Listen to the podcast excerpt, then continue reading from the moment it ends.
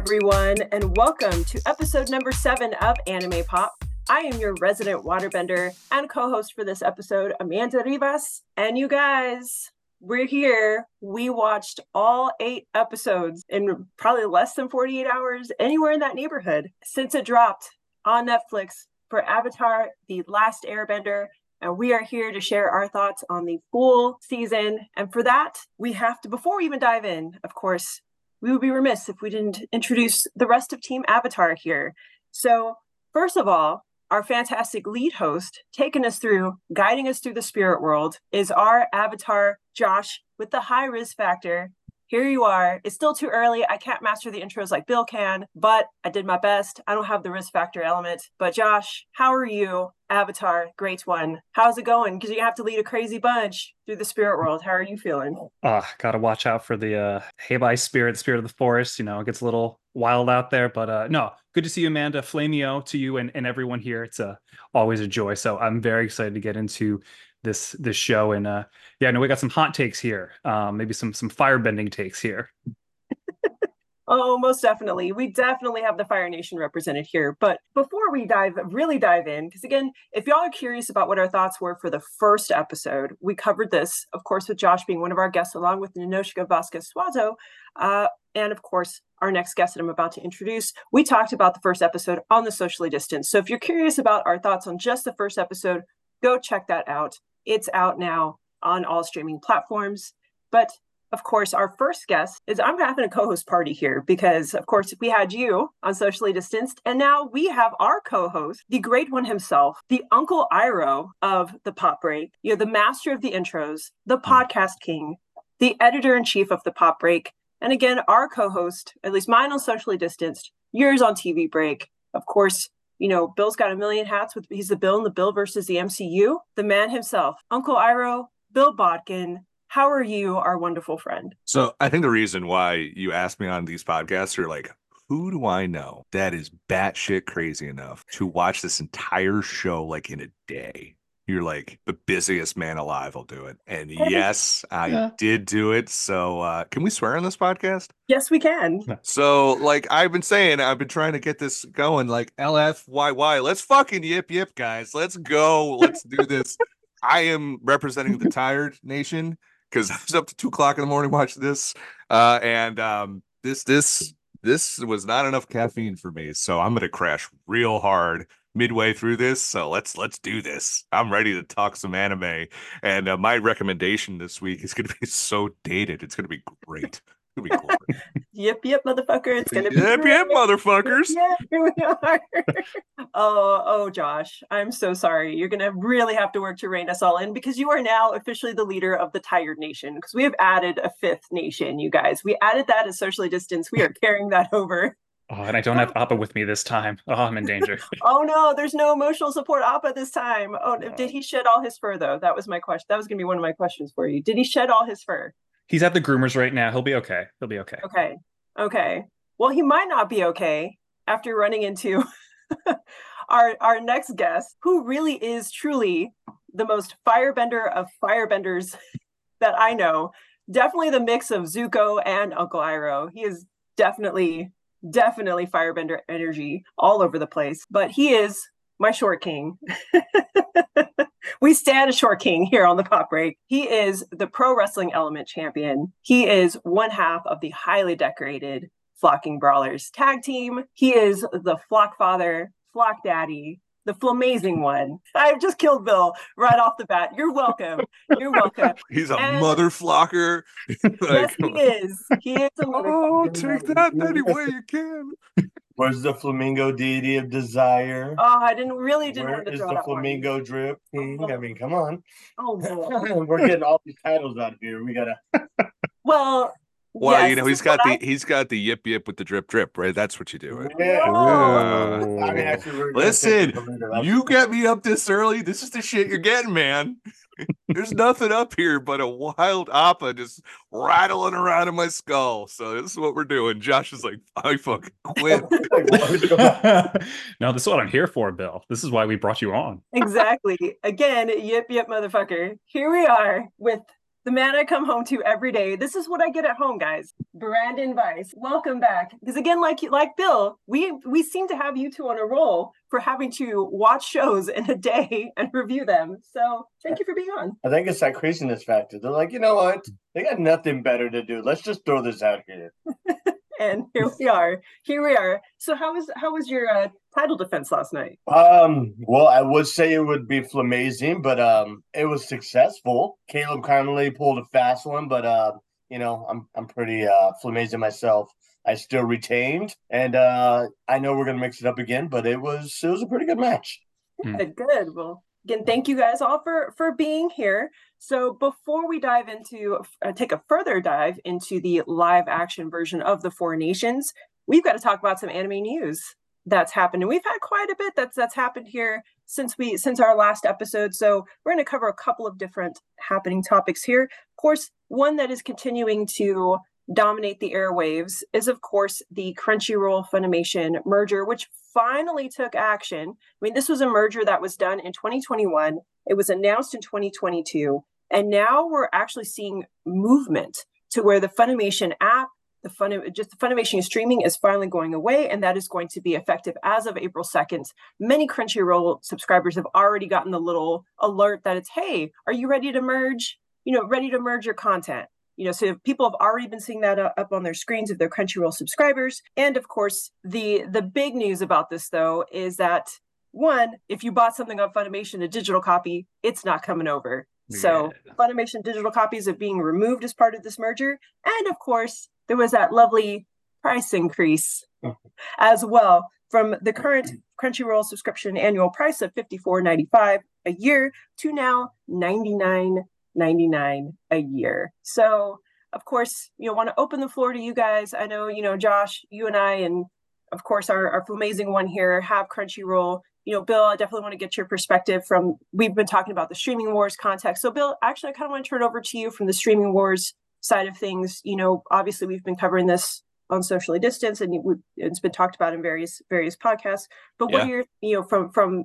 of this happening in the context of the overall big picture here it's not a surprise. I mean, unfortunately, I mean, we're we're looking at, you know, Paramount looking to merge with, you know, earlier like late last year, early this year, Paramount and Warner Brothers merging. I mean, that, just to think about the the lineage and history of those two uh, film studios merging. I mean, that's kind of crazy. Like we're seeing like like the consolidation, like it's proliferation and consolidation happening on just on an accelerated level here. You know, we would see over the years like Disney picks up ABC or you know NBC is picked up by Universal and Comcast and all that stuff. These things happen, but now it's just happening like at a, like a blinding pace because streaming services are hard to stay savvy and solvent. I mean, not everyone is as smart as WWE. One of the few times I'll put them over who got a streaming service and then sold it. And they did it earlier than anybody. Probably didn't get enough money for it, even in hindsight.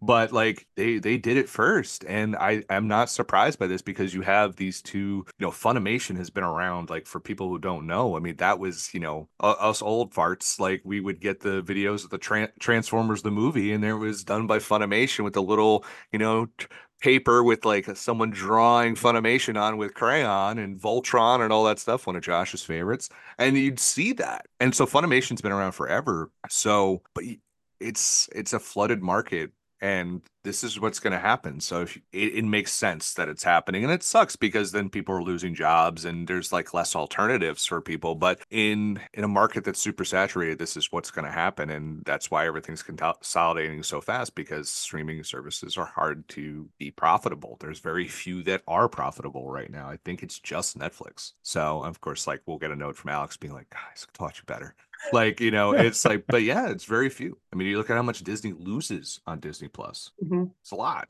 So i mean so it's not surprising that $99 price tag holy shit. Like it's sticker shock i guess you divide it out over 12 i mean it's not that 12 months not that bad. Math is not my strong suit. I have a degree in words not numbers.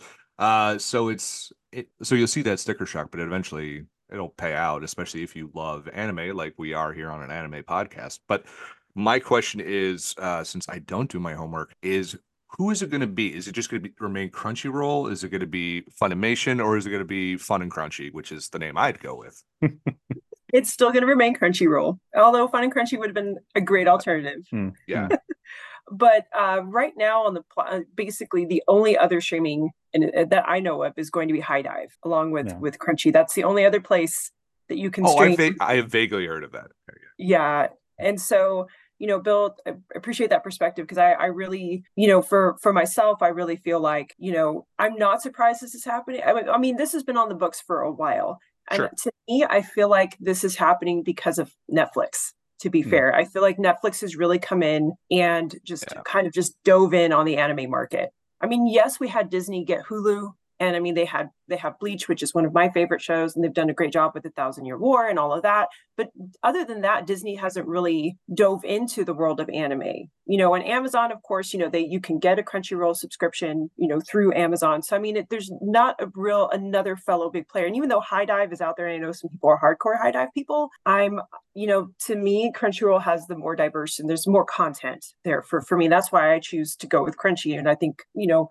max has of course you know ninja kamui which we'll talk about later but you know you have all these other places but the only other threat is netflix. And i think because netflix has grown with their anime content at such an expedited rate i think now we're seeing okay now now we've got to get moving and now we've got to really consolidate. So i think ultimately in the end it will be between crunchyroll plus i feel like HIDIVE is eventually going to wind up with one or i, I I think HIDIVE eventually is going to wind up with Crunchy. I think we're going to get some conglomerate of, of Crunchy, Funimation, HIDIVE versus Netflix. That's where I think we're going in the end. Um, again, you know, the price hike.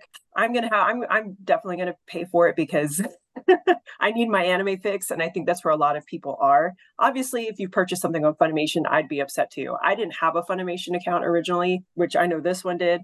Josh, are you worried about? Like are you did you buy anything from funimation? Like are you kind of like well what the heck? Like what happened with my content? You know how what are your thoughts on this overall? Thankfully, I, I didn't have any like digital content on uh, Funimation, so I don't have to worry about losing that. But I don't know. I feel like that's such a unfortunate norm at this point. Like, there's so many times we've seen like these different digital only platforms change, and it's like, well, you lost all your your content. Like all those you know DVD codes you got with the a digital only. Like, yeah, those switched over to something else, and now you can't access those. So I I just kind of take that as par for the course. What I think is the the bigger deal is definitely like the financial piece of it because that is going to put a hole in my wallet but i will keep paying it because they've really got a monopoly at this point i think that's the biggest difference from like the other combinations in the streaming world is that yes like we have like hulu and disney coming together and um, the Paramount Warner Brothers thing is supposedly in the works, but like other than HIDIVE, like Crunchyroll is now like without a doubt the dominant force. Like HIDIVE is like an afterthought, really, and so it, it's like you said, Amanda, it really is Netflix as this behemoth that has everything, including anime. But for those of us who want like anime specific streaming services, it's only Crunchyroll. Like that is that is the place to go. And so it's not surprising that they jack up the price because they really can do that. Again, it's a monopoly. Like no, who's gonna tell them they can't do that? Like we're gonna come do it. So I don't know. It's unfortunate, but just kind of a reflection of just where we are with the streaming side of things and with with anime right now. yeah Isn't- I mean, Is is Crunchyroll still like? Does it still have a hub on Max? Because it did when it launched. no it's No. it's not on max anymore it's just the only other hub that i know of that it's on is amazon Yeah. you can add it as an optional subscription and even then they don't put their new newer seasons a lot of it so far has been older content and some of their their crunchyroll originals i haven't seen too many on Yeah. um because we looked at canceling we were like maybe if, if they do kind of the same kind of deal you know like paramount does or whatnot maybe we can just consolidate you know to one to one giant bill. And then we're like oh wait no it's older content. Not worth it. We're going to keep our crunchyroll crunchyroll account. Hmm. but I, I could I could see it being even Crunchyroll down the line being purchased by Amazon or another Yeah. streamer. I think that's Yeah. ultimately I think ultimately that's we're gonna end up like how we are now with like a handful of, you know, streamers. Just and there and there's like different hubs. So it's like whether it's Max and there's a Paramount Plus hub, you know what I mean? Yeah. Obviously Disney and Hulu stuff like that. I could see that with Crunchyroll. Yeah. I think the, the closest thing you have to to that right now for like Max is they've got like the Studio Ghibli hub. That's you know Oh, what? that's what I'm thinking of. That's what okay okay so Fl- uh, flamingo deity of desire would you like to weigh in on that uh, weigh in on this, especially because you you had Funimation. I did. Um, I had it. I never purchased anything. You know, looking at things, I'm like, uh, why do I want to pay just for digital? Of course, you know, um, I was a pirate back in the day, so I channeled other sources. But now, as a law-abiding citizen, after I found my One Piece already, I um, I, I go with Crunchyroll, of course, and uh, am I going to pay for it? Yes. Have I thought about going back to being a pirate? It's always there. You can't get rid, of that lifestyle. But um, you know, it. I'm going to pay it. Uh, when he was saying um, Amazon's going to take it over, all I thought it was uh, idiocracy when Costco took over the world. Get your law degree at Costco. Get your homes. Get your business. I was like, that's what's going to happen with uh, anime. Hmm. Amazon's going to have everything. But um, yeah, I can see that Studio Ghibli. It's staying on Max, but I don't see it as a contender. I mean, you like their movies, but other than that, it's. So there's there's some stuff to unpack there. But first, I just have to say, you pirating One Piece, is there a more perfect show to pirate than that? I'm just saying, if you're gonna be a pirate, you got to do pirate things. Allegedly, allegedly, guys. Allegedly, allegedly, allegedly, allegedly, allegedly. You're allegedly a pirate. Yeah, of course. I wore an eye patch when I watched the show. Why would I Oh, be? a oh, of course. Mr. Straw Hat over there. Yeah, there's there's a lot to there's a lot to unpack with the he, his Studio Ghibli already was coming. Yeah, this is something we've had lot, lots of discussions about. So I've tried, Josh. I've tried. Hmm. I've tried really hard. There's no discussions. It's like talking to a wall. I mean, it's You know what? I'm gonna throw a cabbage at you. So Man, you're like Dave Batista right now. You're walking through a pit of danger. Uh, so uh, and you're gonna be walking alone apparently soon. or he could be doing a Naruto run, basically, mm. because Oh, Yes. look at that shit! Look at that! I've You know taught you. I've I taught you. I've taught you all. I've taught you. Yes, well. I'm learning. I'm learning from the master here because the other half of anime news here is that, of course, this has been in the works for some time. I think at least since at least 2015, if not longer. We're hearing about, oh, there's gonna be like an Naruto movie. There's gonna be like there's one in the works, and there's da da da. I mean, we're still waiting. I know, Josh, you're still waiting, as this one is, for those four episodes, those mystery episodes that I don't know if they will ever air for One the day. for the anime series. Never, just might as well give up, right? Um, so instead of that news, we got movement on the live action movie piece with a director and writer being assigned, and that's going to be Destin Daniel Cretton, who is known for Shang-Chi. That's the, the claim to fame here. There was also, of course, a, a brief attachment to the, you know, Kang Dynasty slash we have no idea what the name of this new uh, Avengers movie is going to be at a certain point. Somebody will figure it out one day. But of course, you know, Cretton is no longer involved in that as far as we know. But of course, Shang Shang-Chi 2 is on the map. And then, of course, I think the Wonder Man show as well. But now this has been added to the mix here. Um, of course, Cretton has already met with, with of course, Kishimoto, who is the uh, the creator of Naruto. Apparently, that meeting went very well. Um, it has been assigned to Arad Productions and Hisako uh, production companies. And so, no date announced yet. But Josh, when I sent you the link, you were so excited about this. So, your thoughts now that we actually have movement on this news? Yeah, my reaction was to send you a fainting Elmo gif, I I believe. Um, so yes, I in general I was not excited about a live action Naruto previously, but then when I heard who was attached to it, it's like okay, I'm on board now. You have you have convinced me that this can work because I while I'm not familiar with all of his work, I love Shang-Chi. That is one of my favorite Marvel movies ever. Like not just in like the last few years, just like overall. I, I love that film. And if there's anyone who I'd want to tackle Naruto, it would be Cretton because he's shown that he can handle this really difficult combination of having this, you know, fantastical element based in um mythology um but still make sure the characters are front and center. And so just to, I mean, if he could bring just an ounce of what he brought to um like those characters and their dynamics to um you know a Kakashi, um, you know, maybe we get a uh, a little bit of the the first arc. Um, you know, I'd love to see them go to the um the land of waves. Like that would be great. Like I I have no idea where they're gonna go with this, what they're gonna adapt, but um I think it's a good hand. So again, my excitement level went from meh to like I'm on board. I'm here. Let's go. Okay, I'm gonna balance you from a different perspective over here, the other side, the dark side. The, should we say the, the Sasuke, you know, slash Itachi? He's got that whole the whole Uchiha vibe over here. What are your thoughts over here, You Branden? can't put that. That's two totally different sides. No, but they're mean- all they're all the same kind. They're little, little emo, well, Sasuke's. You were you went from emo to like then you went to Itachi mode about it. So, Hmm. your thoughts on this movie? I am excited because I seen Naruto and I thought we were storming Area 51 again. Those arms are getting ready. You know, we're gonna storm the gate this time, and then I seen we're getting a movie, so I was less excited. Uh, I'm actually still excited. I, I want to see how it turns out um, with Avatar and all the special effects and everything that we got to see. I know that Naruto is gonna be hopefully like right up there effects wise, especially when you're seeing all the moves and all the different techniques. I'm I'm really excited for that. As far as Deucer, not so much. I was very eh on the show. It was sometimes it caught me. Sometimes I was like, this is boring. And I'm trying to focus, but I know that with the creator actually having input in, I feel a little better. It's kind of like One Piece. You know, I know there's going to be changes, just like Avatar. There were some changes, but they still made the story mesh. And, you know, I'm just uh, anxious to see how it goes. I want to see what they do to my my boy, my guy. All Mm. right, they better do him well. Those eyebrows better be on fleek right there. Rock that Yeah, bowl cut. Yeah. Bowl cut. That- on see, I'm fleek, man. I I'm I really feel like I'm in 2014 right now. That's You're really awesome. welcome. Yeah. Yeah, that's awesome. Oh, oh no. You know, I'm like, he might actually make a better Kakashi than me at this point. Put y'all two together instead of.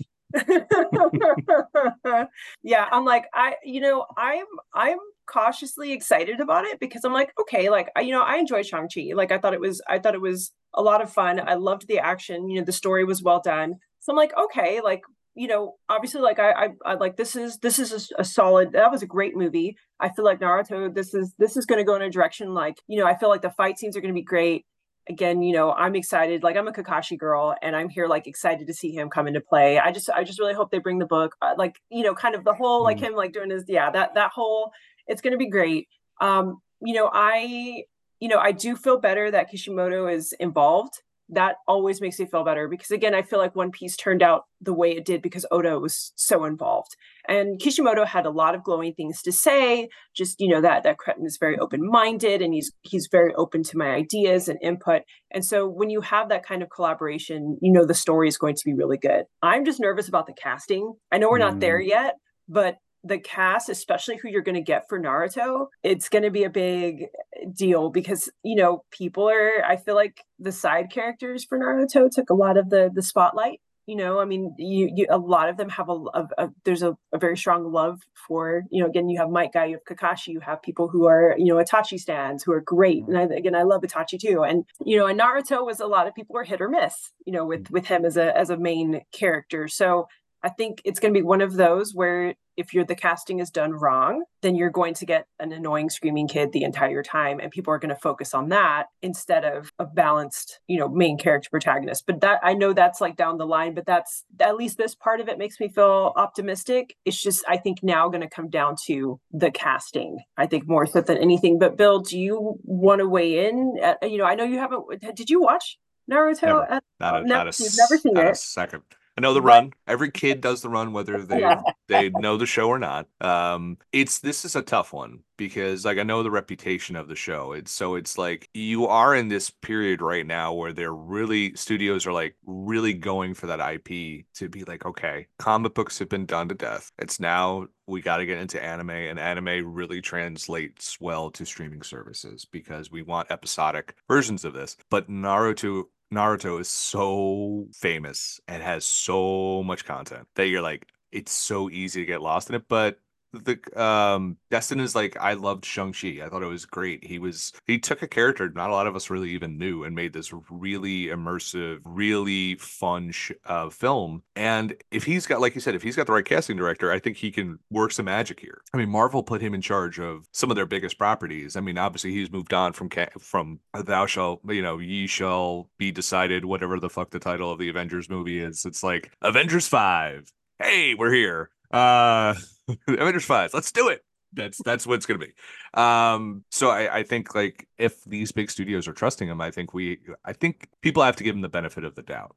I think writing it off immediately because it's just like "Ah, I don't want to see it. That'll never work. Especially if the creator's on board. I think you have to give them a little bit of leeway and see what's happening. But I tell you what, if that first trailer is a big old pile of shit, you're gonna th- th- that's that's gonna be uh, the world is gonna burn is what's gonna happen. Not like it's already not, but I mean you know it's even worse. I mean, you know, we're all gonna Naruto run and go look. That's gonna be the next site of the Nar- the next Naruto run, and people will actually show up for that one. So, Hmm. well, that's our our our anime news. And so again, before we dive into the live action version of of Avatar, we're gonna give a quick our quick anime recommendations because we always like to ask our guests on and of course we like to share our anime anime recommendations for what we're watching this month and why you should be watching it. So bill i'm going to start with you because i'm super mm-hmm. curious as to what you picked. I know josh is josh is intrigued. The eyebrows went up you know he channeled channeled that Might Guy you know with the, the eyebrows on fleek. And so you know so bill tell us what is your anime recommendation for this month for our listeners Oh, guys, listen. Let's let's be honest for a second. Like, I am not the biggest anime head in the world. I I had a run in the early 2000s, like we all did, uh, where we're into anime. So I was gonna go with like super basic pumpkin spice latte pick and be like, "Oh, Dragon Ball Z is really awesome, guys. You ever watch that?" And uh, but I decided to go with a film that I really liked, and I I, I want to revisit one day. Um, that's Ninja Scroll. And uh I love this. It's a classic. Um, if you're like popping onto this because like, oh, hey, Bill Bodkin's on a podcast, which is not a thing because I'm on way too many. And uh, or if you're like, oh, I really love Avatar, but have never watched Ninja Scroll, it's like this great gateway anime uh into the wider multiverse and world of anime because it's it has enough traditional like samurai and and you know martial arts film stuff combined with enough high fantasy where it but it's palatable to the everyday person like me who is just gonna you know watch it for the first time through. And i think that was like watching it and i was just so impressed with it that i could still remember it from this day and it's like probably watched it 20 some odd years ago. So yeah that's mine. If you've never watched ninja scroll it's a classic for a reason because it is really really good.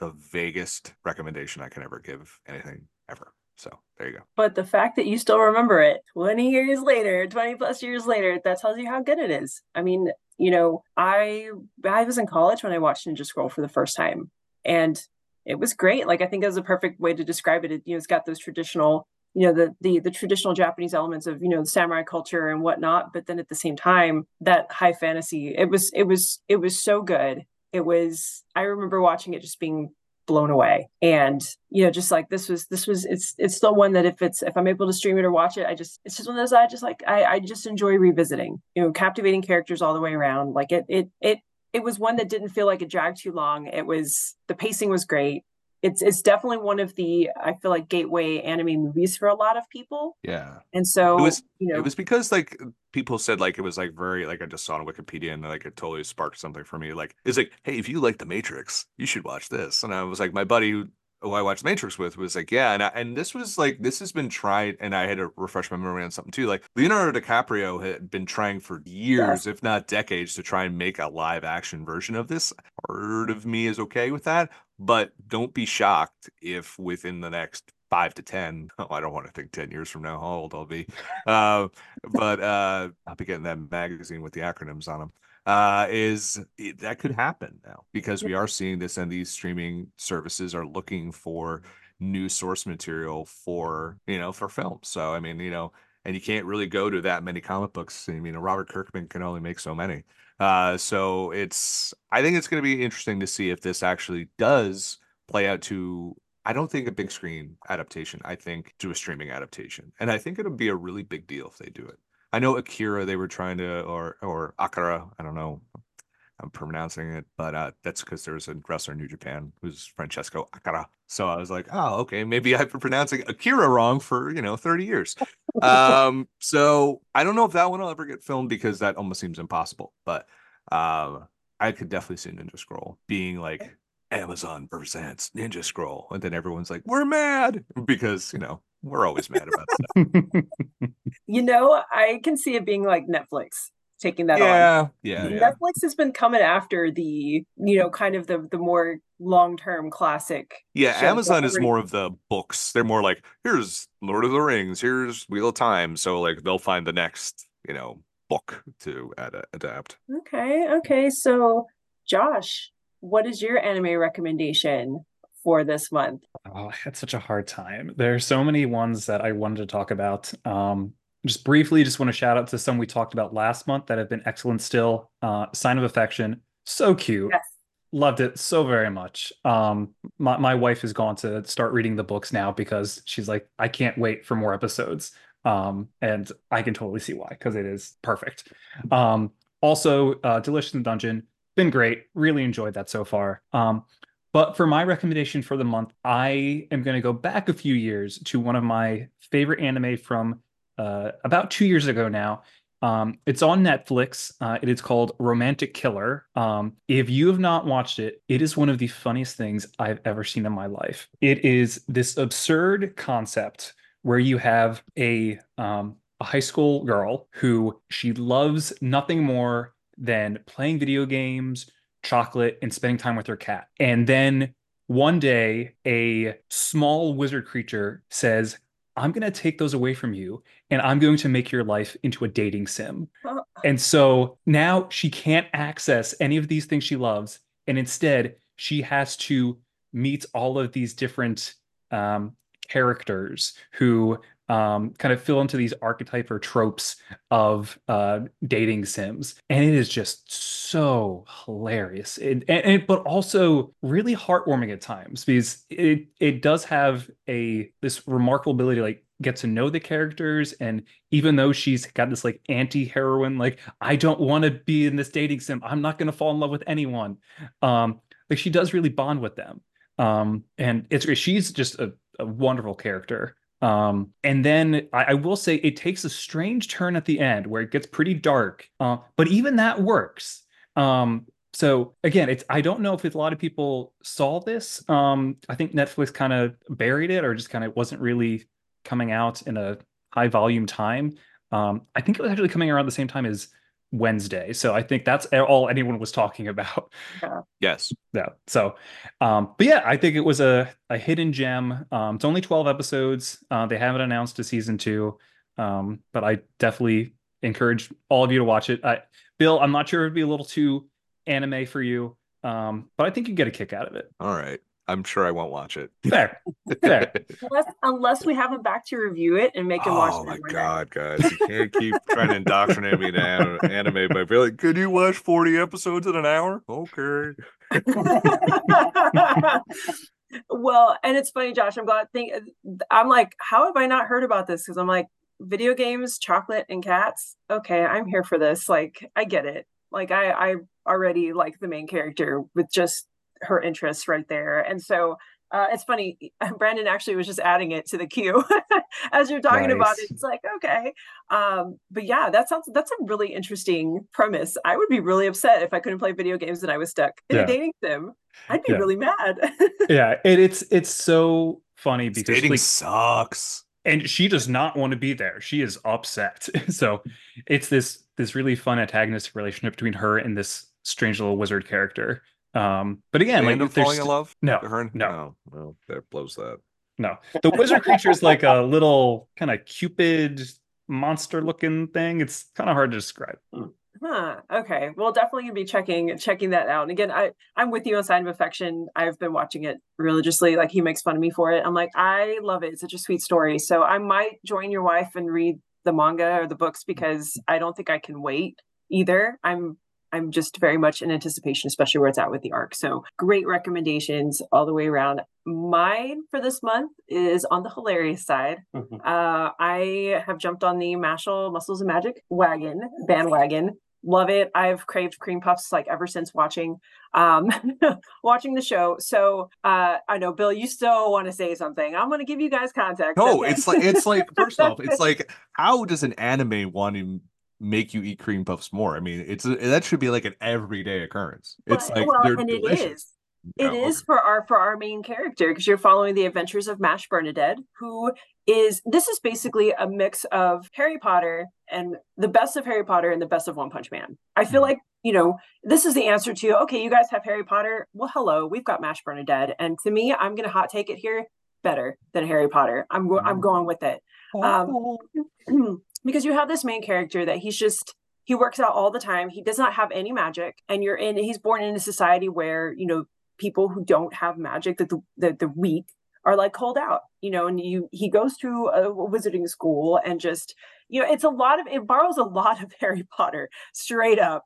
Um, but Mash just works out all the time. Like just really just like he's just running around, working out weights, but he's just so deadpan with his humor and he can't open a door. Like a lot of the common sense stuff that is that you know we kind of take for granted a little bit. It's like i know how to open a door. He's here like to push or pull you know? And uh, but he's just but his fighting is just unparalleled. Like everyone's like oh look like he can do magic. But he's doing everything with just his physical ability. Like he's trying to fly on a broom but it's him just kicking his legs. Like his leg strength is ridiculous. And of course he's like i'm going to channel my muscle magic. You know he names his muscles. He's so great as a main character and his supporting characters a side cast are great too i feel the lemon vibes. That's the girl who's interested in him. I yeah, he looked at me immediately when we first met Lemon. I was like, yes, I am her. Um, and you know, his his roommate just cries all the time. It is it is hilarious. It's it's very much I feel like a parody in a loving way of Harry Potter, um, where you make fun of a lot of the different characters. You do have, you know, your your Draco Malfoy, you know, character, you know, your villain, and you know, of the of this the noble the their version of Slytherin and whatnot. But really, Mash's ultimate goal is, you know, I was taken in by some by my my dad who had magic, like this guy I consider my dad who has magic, who's risked his life to keep me safe, even though I have no magic. And I just want to I just want to live in peace with my dad because he's a great guy. And so I'm going to go become a divine visionary. And even though I have no magic and they don't pick very many divine visionaries, I'm going to get this goal so I can live with my dad. And he's just like, you know, his whole thing is about eating cream puffs too. Like he's just like, you know, everyone's turning around. They're like, "How did you even find a cream puff?" And he's like, "You want some?" Like, and he gets mad when people mess up his cream puffs. You know, it's it's very much a running gag in the whole anime series. It is fantastic. The first season, I think, is only twelve episodes. This is in the middle of the second season right now, with a banger of an opening track. By the way, I think it was like over what three billion views. I think on streams on social media. So the the opening for season two has gone viral the dance is great. Have I learned mm. the dance? Why, yes, yes, I have. So um, it's a fantastic show. It's available on Crunchyroll. It is it is kid kid friendly ish. Like we do watch it with Seth. Um, so we and he's here like he he loves it as well. Like he got he got mad that I was going to start watch. We were going to start watching it without him while he's not here with us right at the moment and he's just like but wait for me. So it's it's a really fun it's a really fun show highly recommend it if you've not checked it out mashle magic and muscles. The the manga is great too by the way. So and to round out our or are you gonna oh, no, the song? who sings the song? What's the name of the band? Creepy nuts singing the song. What's the name of the song? Well it's called bling bang bang born it's great. It's a great song. Go stream it. By creepy nuts. By creepy nuts it's great though. I know. Thank you for making me call that out, but it's great. So go listen to it, go stream it. Once you hear it, it's going to live in your brain forever. So yes. round us out for your anime recommendations because we were worried we were going to have the same one. So mm. we actually have a different one. I yep, I'm I'm going a little bit different direction. Um, a lot of stupid humor, of course, with mine, and mine is the wrong way to use healing magic. Mm. So it takes these uh your three uh main characters. They get summoned from Earth, but one guy is not supposed to be there. He was just walking home with them when he got caught up in the thing. And um, he goes to this other world and they found out he has healing magic. So they're like, oh, poor guy. Well, they're like, don't say it out loud, otherwise she'll hear you. And here comes this evil looking woman, eye going red. And she's like, who's the one that has healing magic? It's like grabbing him by his head, and you see him pulling him away, and he's like screaming, "Like help!"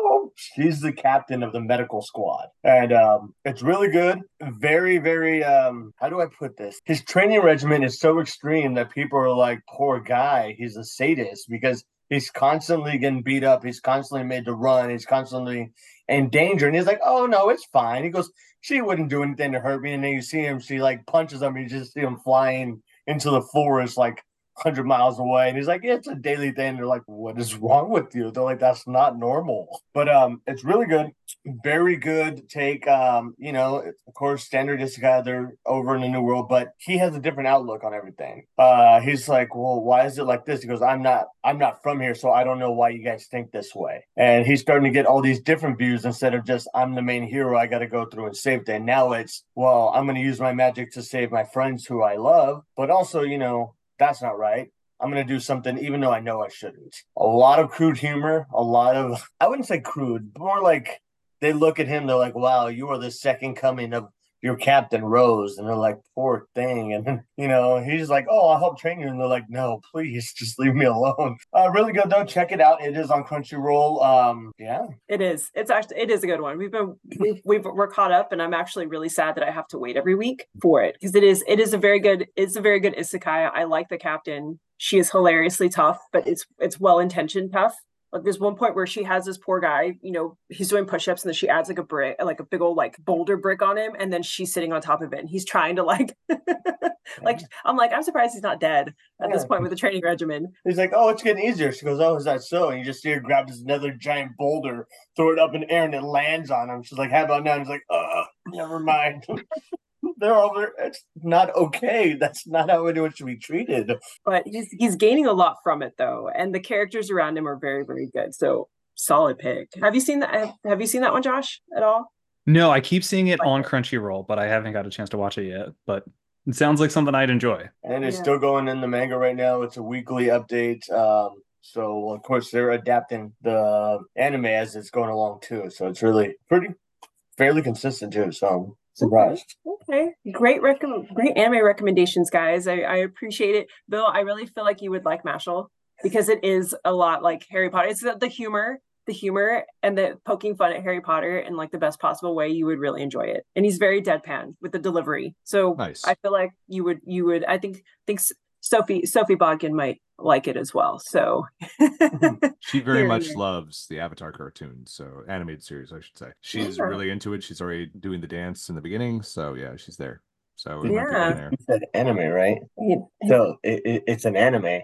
I, I mean, yeah. So we, I, I'm not gonna argue. I'm not gonna argue the anime antics and semantics of of Oh, thank you. Yeah. See, look at this firebender over here. He's trying to start. He's trying to start. So before, before we really let him unleash his chaos, and really, uh, really, you know, the chaos all the way around from the tired nation is about, to, is about to emerge. So Josh is going to, of course, you know, lead us all on the spirit journey as we cover the live action version here. But before we dive in, we're going to take a quick break to go ahead and check out some of the other fantastic podcasts that you can catch.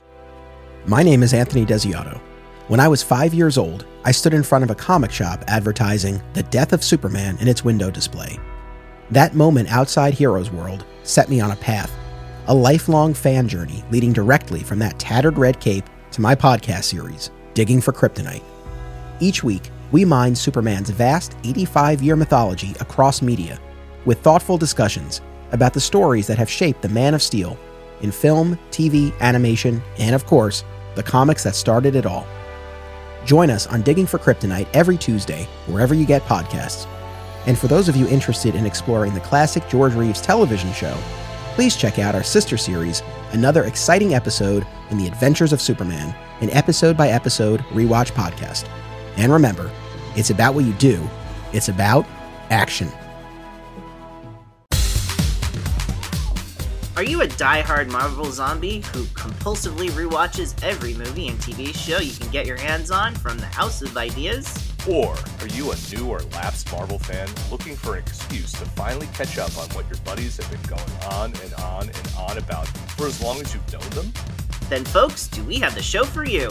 Head over to the Pop Break Today podcast feed on all your favorite platforms to check out myself, Bill Bodkin, and my co host, Alex Marcus, on Bill versus the MCU, where we review every single installment of the Marvel Cinematic Universe. Along with a journey around the Marvel multiverses, where we check in on MCU adjacent content like Netflix's The Defender Saga, Marvel's Agents of S.H.I.E.L.D., Fox's X Men franchise, and so much more. New episodes premiere the second Tuesday of every month on thepopbreak.com and the Pop Break Today podcast feed.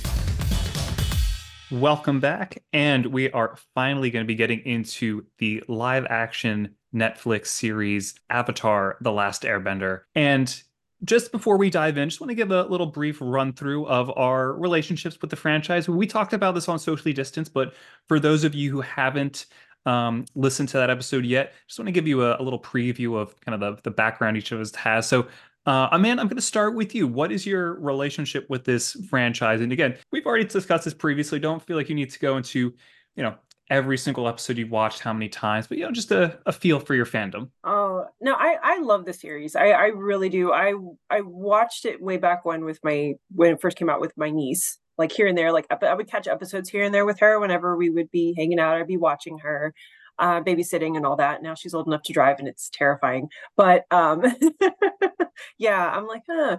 But um, so I would catch episodes here and there, and just and I really liked it. Um, like what I saw, you know, I was like, this is actually a really good show compared to other things that we were watching. I was like, I'm I'm here for this. I like this better. Um, and then I really watched the whole thing in its entirety with with my son and just watching it through his lens and as an adult like i really feel like i came out of watching like with a greater appreciation of the show because it was so the animated show was so well done. And just from a storytelling perspective honestly one of the best conclusions best story building best story arcs for me both live action and animated solid all the way around one of the best ones that i've i've seen.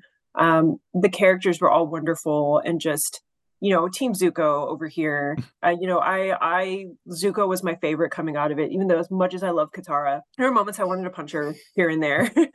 and with Zuko though, Zuko's Zuko story development was so well done. And then of course everyone you got everyone's favorite uncle. I mean, it was so so just you know i love this series i think it's just it's absolutely fantastic it's one that can relate for for kids and adults and you see it from a, watching it again with my son seeing it from a dual lens was just even just made that experience even better. So I, I'm a I'm a big fan of the series. Clearly, I've got my cabbages shirt on because Cabbage Man.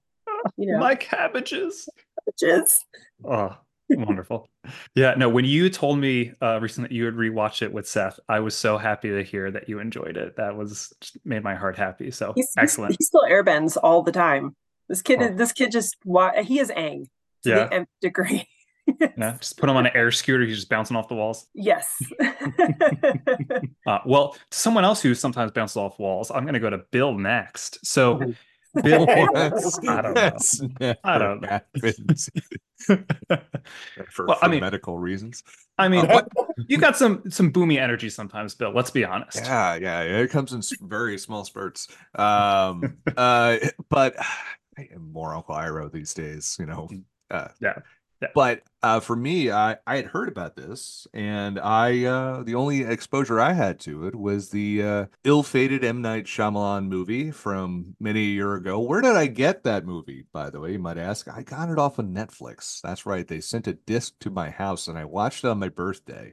Now, um, our our executive producer Alex Marcus would be like, "You knew what you were getting into, you grown ass man, by getting a movie that bombed at the box office to to watch on your birthday." But I'm like, you know what? Sometimes you know stuff's wrong, and I like a good bit of high fantasy, so I was like, I'm gonna watch this. Everyone was right; it's really bad, and so I never really gave much thought to it until uh, Josh Sarnecky came into my life, and all I heard about was Avatar and Korra and I'm like, I'm eventually going to get into this, right? And someone's going to trick me into doing this. And uh, lo and behold, here I am. And uh, I last week for socially distance, we did our a little bit of homework. We watched a whole uh, Amanda curated uh, season one for us, uh, and I really really enjoyed it. Uh, and then I actually started watching it with my daughter who really loves it as well. Uh, it's it's she by episode four was trying to do all the movements in the intro and uh really wants to watch the live action one, including wanted me to restart the series last night so I could watch it with her. I was like, no, I don't often do that, but I'm like, get out of here. I am not restarting this series.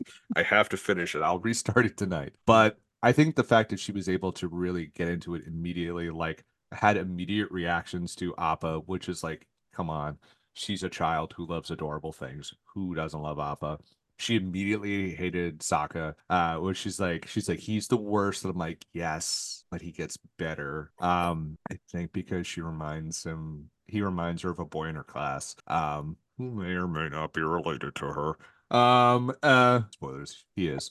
Um, and it's uh, and and so I was really excited to see this, but uh, the live action adaptation. But like I said previously, um, well, you know, I was excited that not, that excited that not, uh, especially when they're like, hey, you know, we really wanted the Game of Thrones fan base to watch this. I'm like, oh, all right, we're gonna have some aunt and nephew action happening and a lot of confusion and dragons. And I mean, I'm okay with dragons, but it's a lot of of really that's a loaded statement. So I was very concerned heading into it, as I usually am concerned heading into most things in life. Uh so yeah, but I uh my experience with it was uh long ranging hate, uh short ranging love, uh, which is the title of my new uh, jazz fusion album.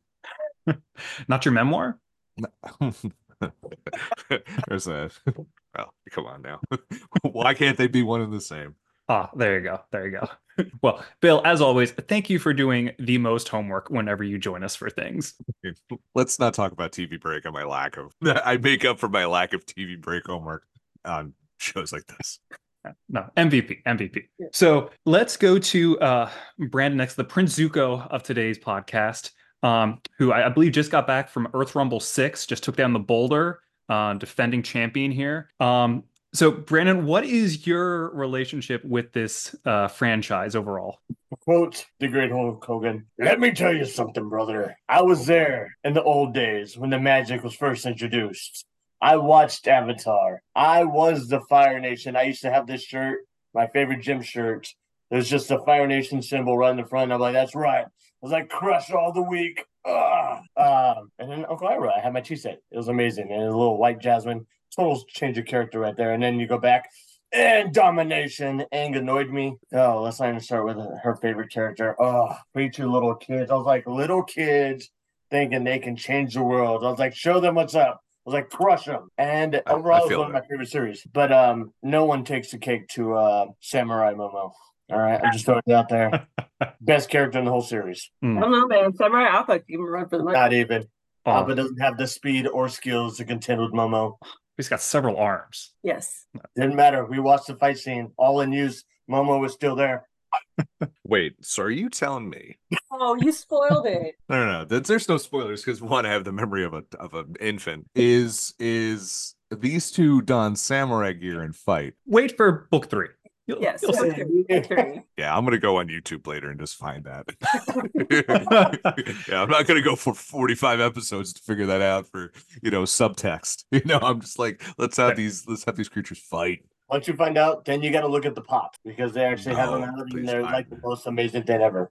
Those will go in the grill of the wall. Yes. Uh, they uh, I, when we found out that Appa came in a small huggable size from Josh on Thursday, uh, my daughter's like, "Why is that not in my life?" And I'm like, like, "Yeah, I just found out about it, dude. Hmm. You just relax." So, Bill, you got to go to the American Dream Mall, the, the Nickelodeon universe. That's where I got it. Oh. The Ameri- yes, the Dusty Roads Mall. I will definitely, I will definitely check that out. I have been there. It's it's a fantastical nightmare. It really is. It was a sensory like, overload. oh my god. That's right. You went there. You took a road trip to there. Like Yeah. literally, for anyone who doesn't know, there's this massive mall in New Jersey. So- tangent. Wow. Hi. You've met me before.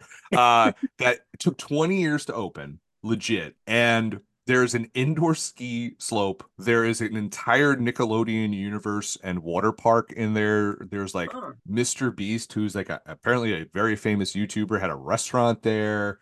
There's like escape rooms and like a million things happening all at once with the most North Jersey Sopranos vibe going. It's and there's a Ferris wheel that never worked. I've never seen hmm. in use.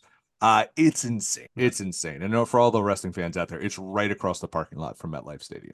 So Yeah, yeah. And it also looks like, as you're walking through it, that someone's Instagram just threw up all over the hallways. everywhere, Oh. everywhere. Yeah.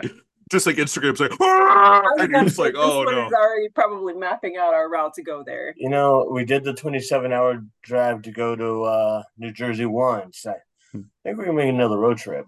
Yeah. If you do, I mean- there's a wonderful uh, Japanese store there that has some great merch. Yes. Yes, there is. So we're going. We're going.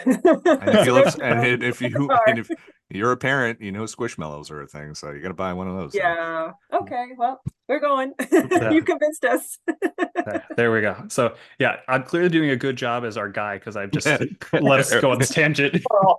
Alex is like, there's an edit. a hot minute. We're doing the roundabout method. We're coming Yeah. back. yeah no it's it all comes full circle um i do have to say branden as you were giving us your your history of avatar it was a journey to just watch amanda's face just kind of processing everything you were saying i feel like i watched a short film right there like it was it was a lot 90% of our relationship is watching me go, what did I get myself into in various stages?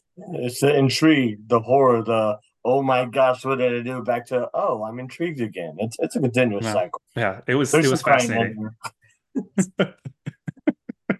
Oh, I will take it home in terms of my relationship with the series. So, um, I'm a huge fan of the series, as Bill had already mentioned. Um, I love this. Uh, I've loved it from the beginning. Um, got so much merch. Um, I've read the books. It is my comfort show. Like when I need something to watch when I'm having a rough day, I will go to this. Um, also, love the uh, podcast that they've been doing recently, uh, Braving the Elements, hosted by uh, our very own Zuko Dante Basco and um, Janet Varney, the voice of Korra. Um, it's a fantastic podcast. Definitely recommend it to anyone who uh, is interested in the franchise or who who does love the franchise as, as much as we do. Um, but yeah, I'm so glad that you know the the three of you came to go on this journey with me. So without further ado, let's get into this adaptation, this this Netflix live action version. So since Amanda, Bill, and I have already given our thoughts on the very first episode, the pilot, I'm going to actually go to you, Branden, first, and ask you the loaded question of if we're taking a you know 50,000 view from the top, you know, as you're riding on Appa, did you like this show? How do I put this politely? You seen that uh, skit with Key and Peele where he's complimenting the chef, and at the same time, you don't know if it's good or bad. Mm-hmm. It- It's kind of like that. I'm, I like the intro. I was like, this is really good. I was like, why is this not everywhere else? And then I get a little bit more, and I'm like, it's not everywhere else because this is this bad. And I'm watching some more, and I was like, and by bad, I mean good. And it's a roller coaster of emotion. And that chef, his face is just like, I, I don't know what you mean. He goes, you don't know what I mean. He goes, this should be everywhere. And he's happy again. And then I watch something else, and I'm like, but not everywhere I want to be. It, it- that was that roller coaster of emotion. I liked the the new intro. They gave backstory on the Fire Nation. It was really good. It showed why the war started and what happened. It shows Aang being Aang and running away. I was like, okay, they're keeping it pretty close. And then you start to meet some of the characters and a little bit more. And we got to meet um oh good old useless um oh, what's her name? I'm sorry. Well, Katara. Oh, Katara, yes, yes. Who can't even water bend? And right off the bat, that that I was like, excuse me? I was like, in the show, she's not a competent waterbender, but she's able to do more than just go, nope, still not working. There were some changes. Um, I get it. You make the story progress. Some of them I didn't care for. Some of them I'm like, well, I guess we'll see how that plays out. But uh first episode I pushed through. I was like, it's not as bad as I was expecting because I went in with the low, low expectation. And I was like, it can only go up, hopefully. And you know, it got mid. Overall, the story was pretty good. They had a lot to work with, with not a lot to work with, because there's only so many episodes that they could have condensed it a little more without cutting a lot. But I pushed through. We watched all eight, and um, it, it wasn't bad as Bleach or Yu Yu Hakusho. So I mean, I give them a, a nod to that at least. So I feel like you came in there a little scorched earth at first, but then you kind of like rained that fire in a little bit. So okay, we'll we'll dive more into that. Um, going to someone who I believe gave the first episode five and a half charred Zuko eyeballs out of ten. Uh, I'm gonna go to Mr. Bill Bodkin over here. Um, yeah. Bill, Extra crispy, baby. yes, Let's go. yes, charred. Um, Bill, did it? Did the show change, or did your opinion of the show change from the pilot? Yeah, so I uh like I said on socially distanced, there's like two ways to watch the show. Uh and it's usually like for example, when I watched One Piece, I literally had no idea what was happening when I went into it. So I went in very blind and I'm like, okay, this is me, no idea what's going on, not an anime guy, don't hate anime. Obviously, I'm on an anime podcast. Um, and- but it's like I'm not like in like you guys are like this is your this is your wheelhouse. This is your bread and butter. You guys love this, and that's not for me, and that's not mine. And so when I went into it, I'm like, okay, let me see what this is, and I thought they did a brilliant job with it. So then we what we do what we do the homework last week, and I'm like, wow, I love this series. It's so good. It pays off so well. And in the first episode, like I said, like they changed so much. And then it's like Katara goes from I can't do anything with water to like here's a tsunami in like an episode. I'm like, I think I said like they let everything simmer to last 20 minutes. Then like someone just did like a line of coke and was like, let's do three episodes in 20 minutes. Um, and I was having a hard time like with episode two as well. I'm like, they keep changing things. So I was like, you know what I'm gonna do? I'm gonna put the series in the rear view. I'm just gonna like just unplug that part of my brain and I'm gonna watch it as a show. And then I'm gonna reapply my knowledge of the series once I'm done. I reapplied it very tiredly this morning in my car. And uh, as I was getting breakfast, and I, I I sat there and I said there were changes that had to be made in order to speed things up, but there were changes that were also made to I think they changed stuff, but eventually did a very circular end run to getting back to what the characters were. So maybe like Sokka, like he was very different, but at the end we still had the emotional payoff with him and Yue. Like you still bought that, and there was still so much there.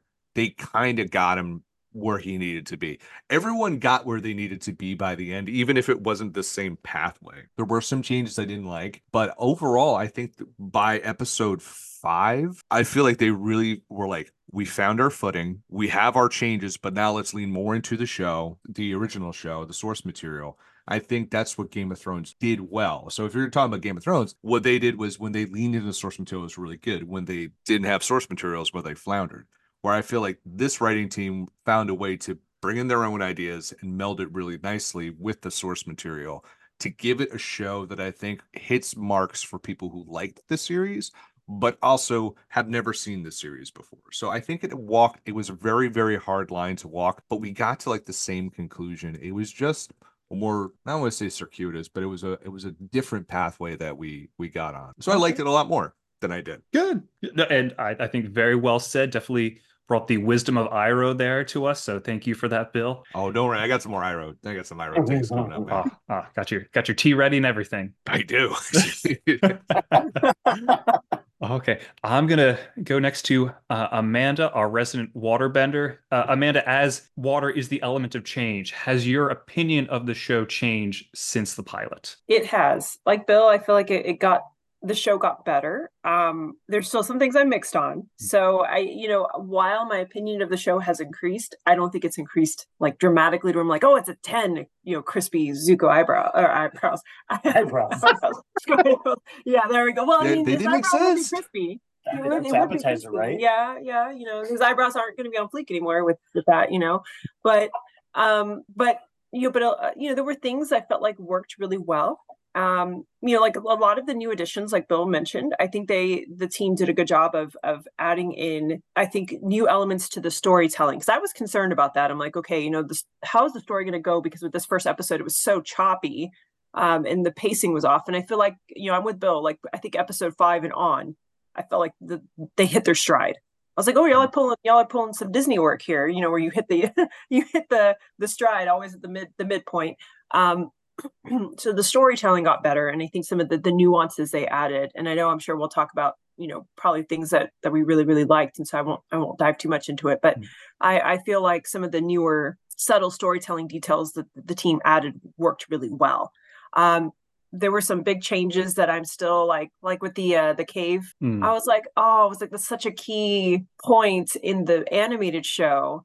And you know, I tried like Bill to not necessarily directly compare the series the entire time, both series together the entire time. Like, okay, I need to look at this as a standalone show.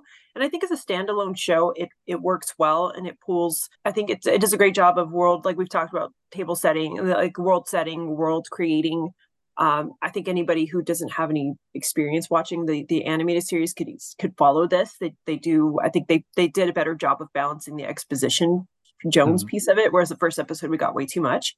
Yeah. Um, but at the same time, it did pull some things, and I think flush out um, some of the existing, you know, character development things that we knew about, and did took those in a different direction in, in a way that worked, especially with Zuko. um, that I think were really effective. But yeah, some of the big changes still, I was like, mm, okay, I'm not as crazy about this or that. But overall, my opinion, it did get better, especially towards the second half of the the second the last four episodes, second half of the season. Okay. Yeah, I feel like you healed some of the burn wounds that your your partner brought over to this podcast. So thank you for for that little uh, little healing. Um, yeah, I will echo what uh, Amanda, what you and Bill said. I I do think it improved from the beginning. Not necessarily leaps and bounds. I do think there were times it felt like it was starting to like find its gear and that and I was satisfied with it. Um I think some of the issues I had still from the the pilot never went away fully. Um the the exposition did get better. It was still there to a degree. I think the tone remained a problem as they tried to like pull so many different storylines together and sometimes i think they worked I, I, think you know combining episodes um, did help get the story done more efficiently which was something i was worried about um, but then sometimes it created this weird tonal shift um, which we'll get more into so overall i i'm happy that it got better um, still question you know did we really need this um, but let's let's let's try to stay positive for now. Let's let's try to keep going on a on a good note.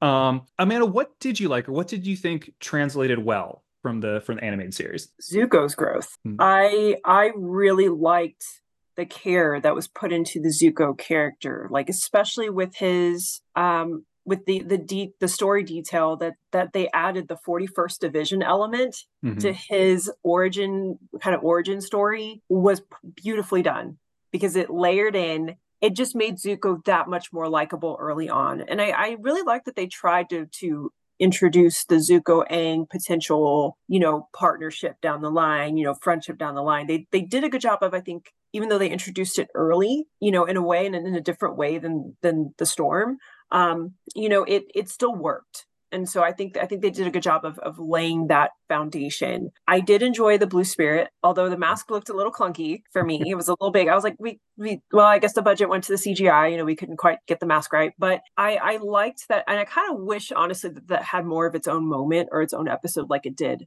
hmm. in the in the animated series because it, it was so well done and so I, I, feel like you know when when the series hit those moments and they worked really well again that was that the spirit was my my I, I really enjoyed that episode.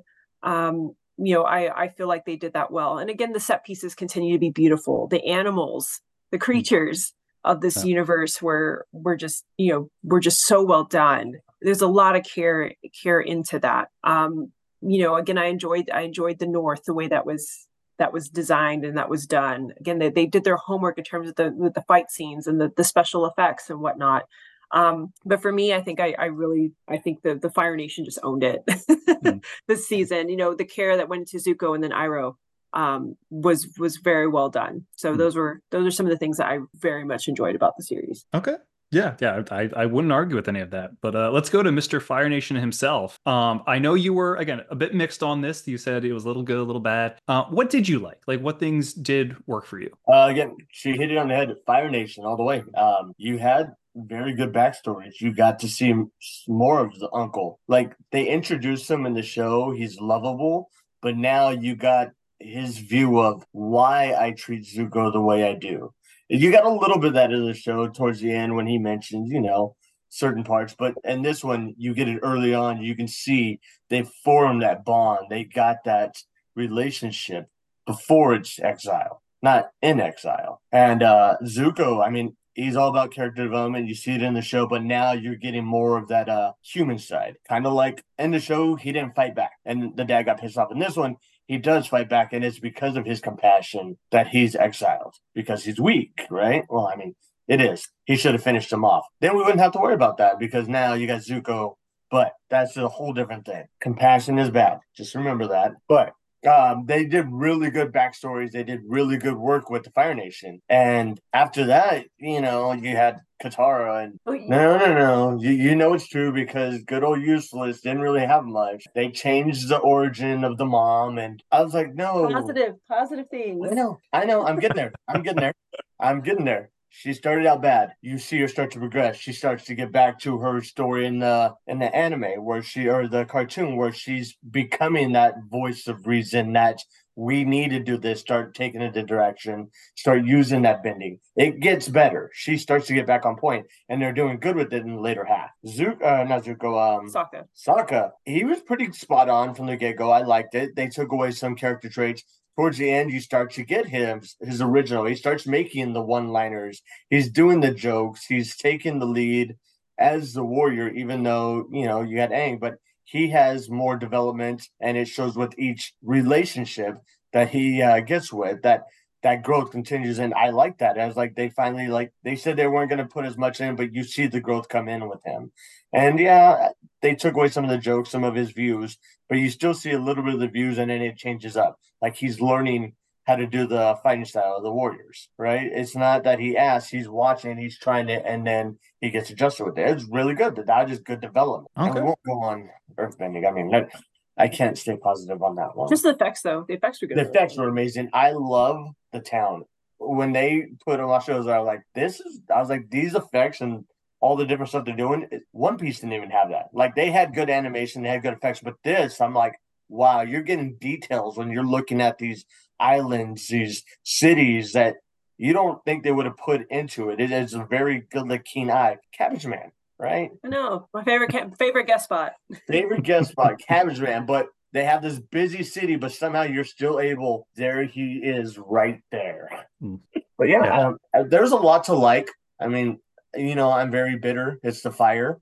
But there was a lot that I didn't like. Well, thank you for trying your best to keep positive for now, other than the Katara slander that you had to throw in there just because. The slander. Wow. There's development. It shows... There's heat. There's heat.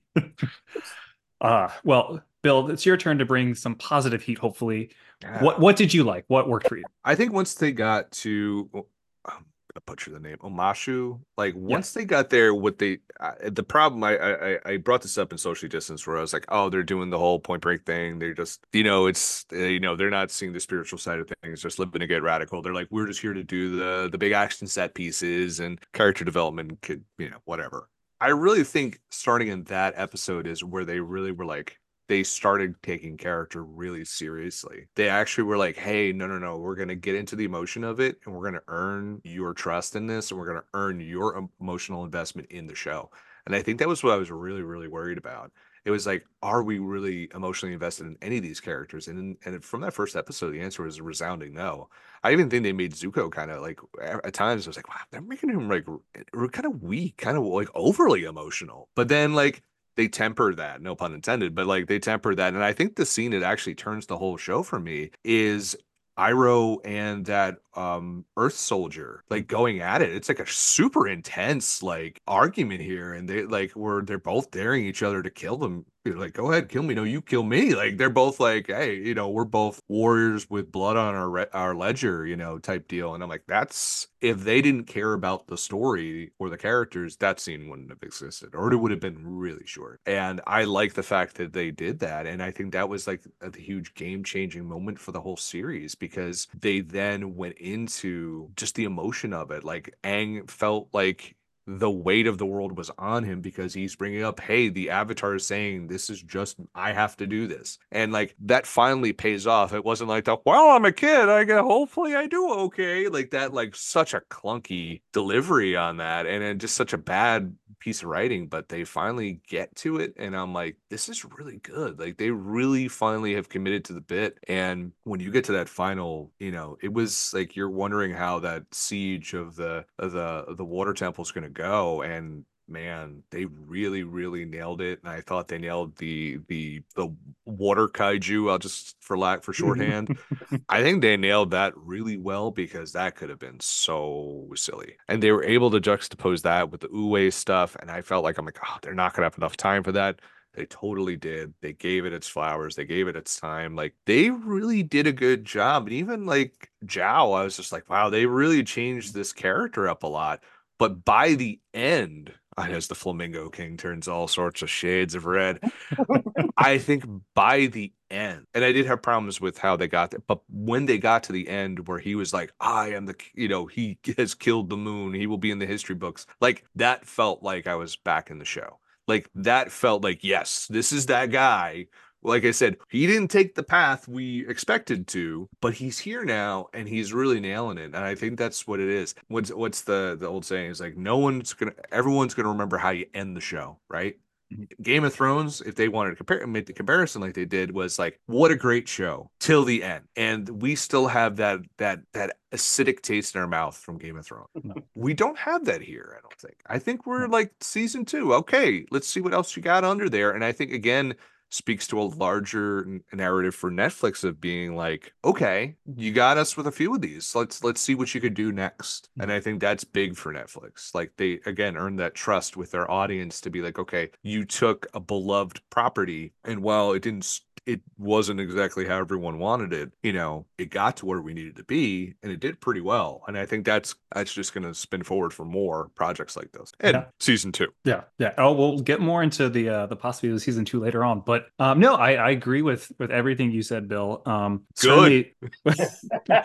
everything was so smart and just intelligent, just so well said, Listen. Bill. Like it's amazing. like you have a way with words. I know, I know. It's like I blacked out. What happened, guys? I'm back, I'm back now.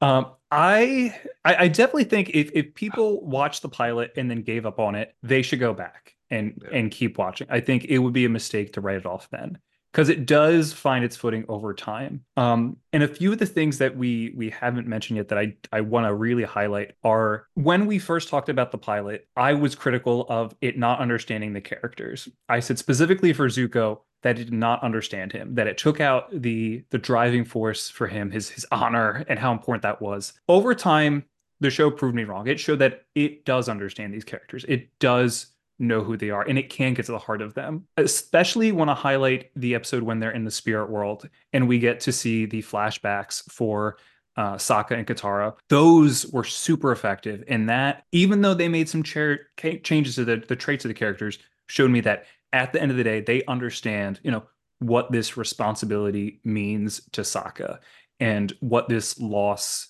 you know, how that's affected Katara. And I thought they nailed that. Even though I was a little put off by them like bringing them to the spirit world with Aang, just because again, that's Mm. not how it happened in the show, and also the effect of the spirits looked a little weird at first, like kind of force ghosty, not very good kind of vibes. I don't know. So I I think again the, they they understood the characters and they showed that over time, and then there were some really loving references to the original. Um, the cabbage merchant was you know they, they even got the same actor like that was that was pretty sweet um for me though it was the music like i loved that they brought um jeremy zuckerman's score from the animated series um like anytime we went to like a uh, a fire nation um hideout or, or uh, base and you could hear that uh, like the the horns like ah yes this is great i needed this.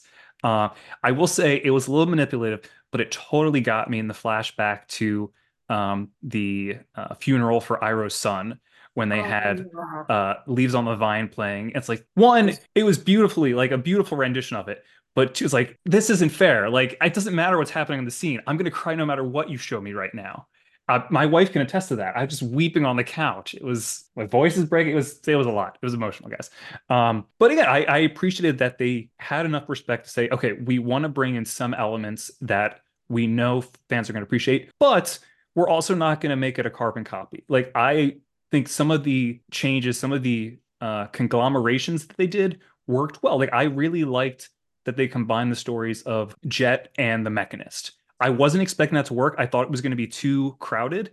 I think it fit. Um, combining that in Omashu, maybe that was a far too much, and then have the secret tunnel and there's like that. They they started to like overstuff it, but I think there were times when those combinations worked. Um, and then some of the, like the the casting and characters I think were phenomenal. I I was especially really impressed with um, the actor they got for Jet. I think he nailed it. I thought he was fantastic. Yes, it Yeah. did. Um, he was you know superb. And the other one, uh, the other kind of minor character that I was blown away by um, was uh, June, the bounty hunter Yes, was- she was great. she was like perfect like like not doing like a jennifer hale impression and like who can jennifer hale is an amazing voice actress and can't expect anyone to copy that but she brought like the the vibe she as as as bill would say she brought the riz factor Did I use that correctly, Bill? I know I'm not, you know, as, Yeah. as in with the use as you are. That was correct. It was good okay. job. Okay. Well done. cool. Well done. Okay. okay. I've been studying up. Um, but yeah, it's like some of those casting were great. And then we would be remiss to talk about, if we didn't talk about, I should say, the fire daddy himself. Thank you. Amanda, I need to I need to give it to you. Amanda, please tell us how how did the Fire Lord, Mr. Ozai, work for you? I mean, on my eyes, he worked just fine. oh, I Well, didn't know that type of podcast. best What's going on? was- so we were talking about, you know, well, what was our favorite episodes? And I'm like, well, I'm like, you know, I'm here for for masks because you know I was here for Zuko story. He's like, well, I know why you're watching. As he's watching, he's like, he's like, I know why it's your favorite. I'm like, you know, mm-hmm. Fire Lord Daddy teaching him a lesson. He ain't got that.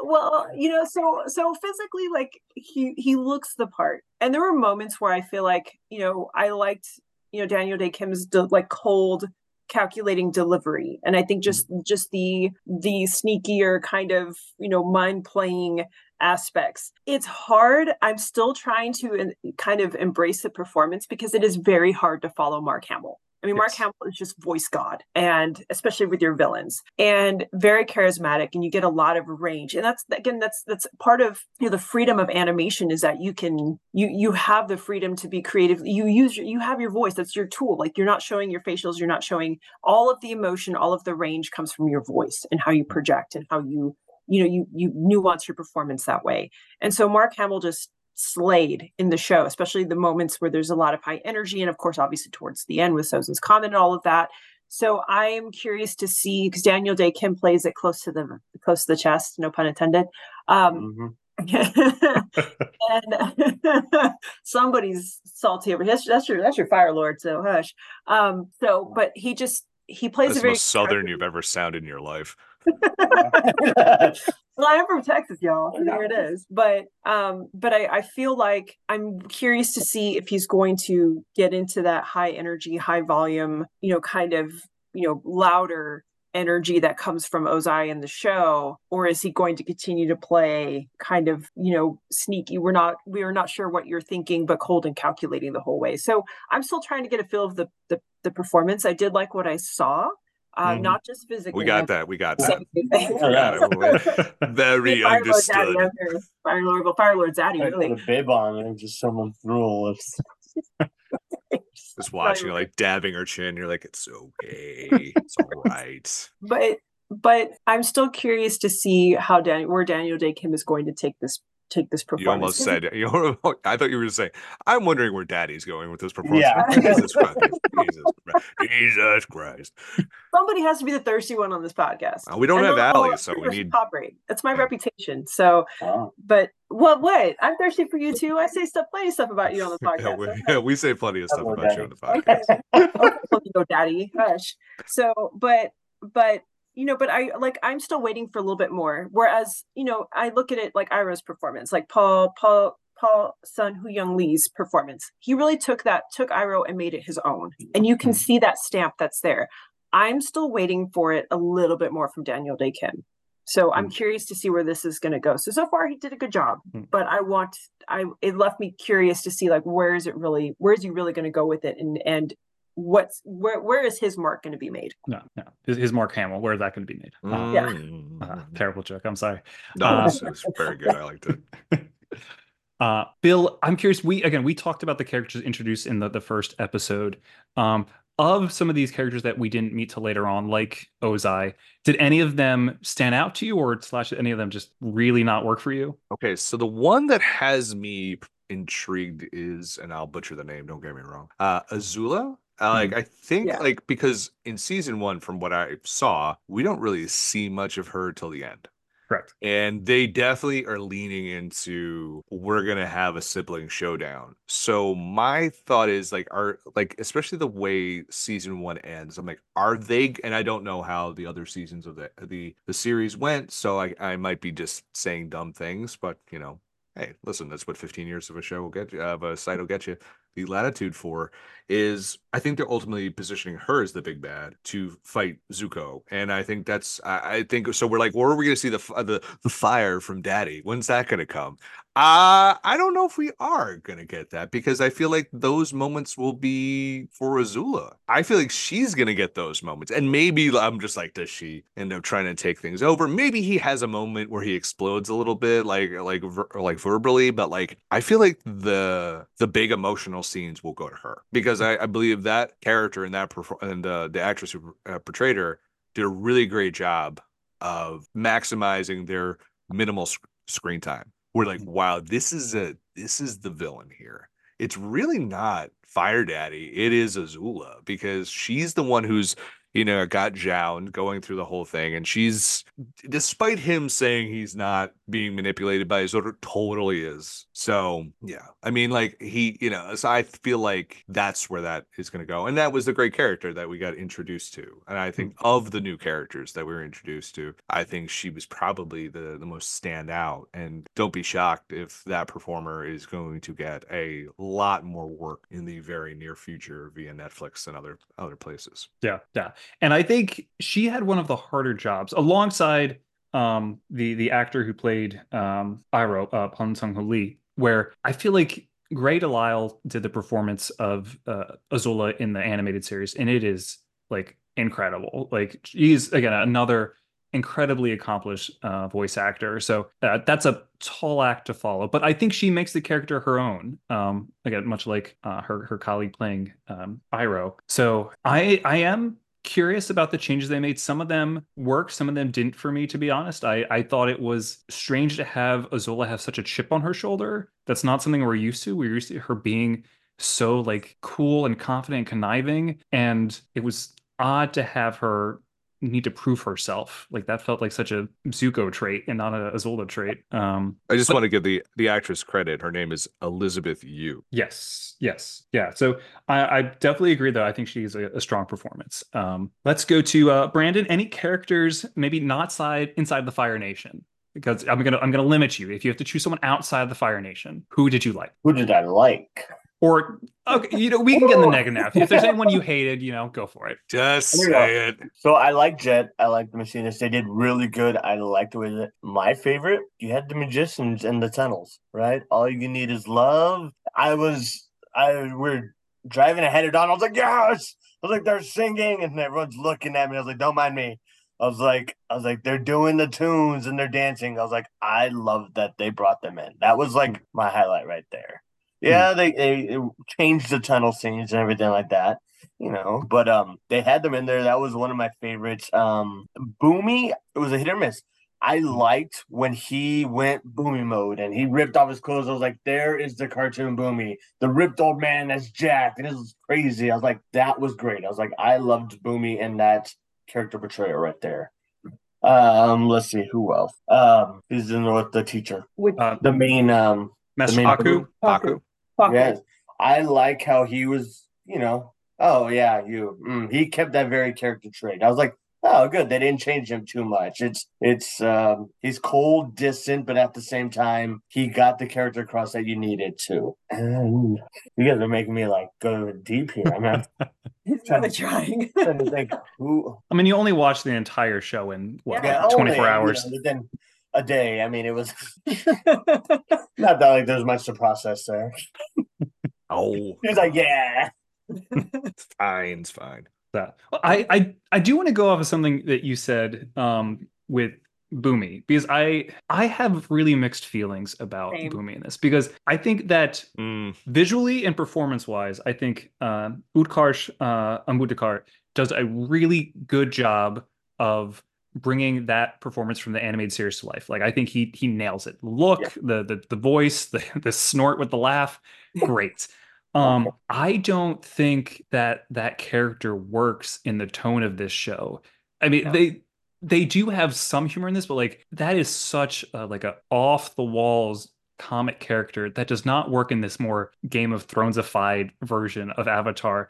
It just felt so strange, and then also just like the the motivation of it all, like yes. in the original, like it made sense. Like, oh, he's he's playing games with Aang because that's kind of who he is. He's a bit of a trickster. This is like there's no like identity question. It's like he's kind of being cruel to Aang in a way, like trying to teach Yeah. him this this horrible lesson. Um, which again doesn't have to be the same as the original, but it just it didn't land for me. Um, He just seemed I'm- very bitter. Yeah, I feel like very yeah. bitter. The bitterness came through more than the trickster, you know. And and I think Bumi in the animated show was was well intended, Yeah. you know, too. So it's it's trying to get teach Aang, you know, he's trying to teach Aang in his own hilarious way. Mhm. And and I think in a very compassionate way. And just that's just who he is. He's just fun and he's just kooky and he's just, you know, and and just that energy he brings. It's it's great.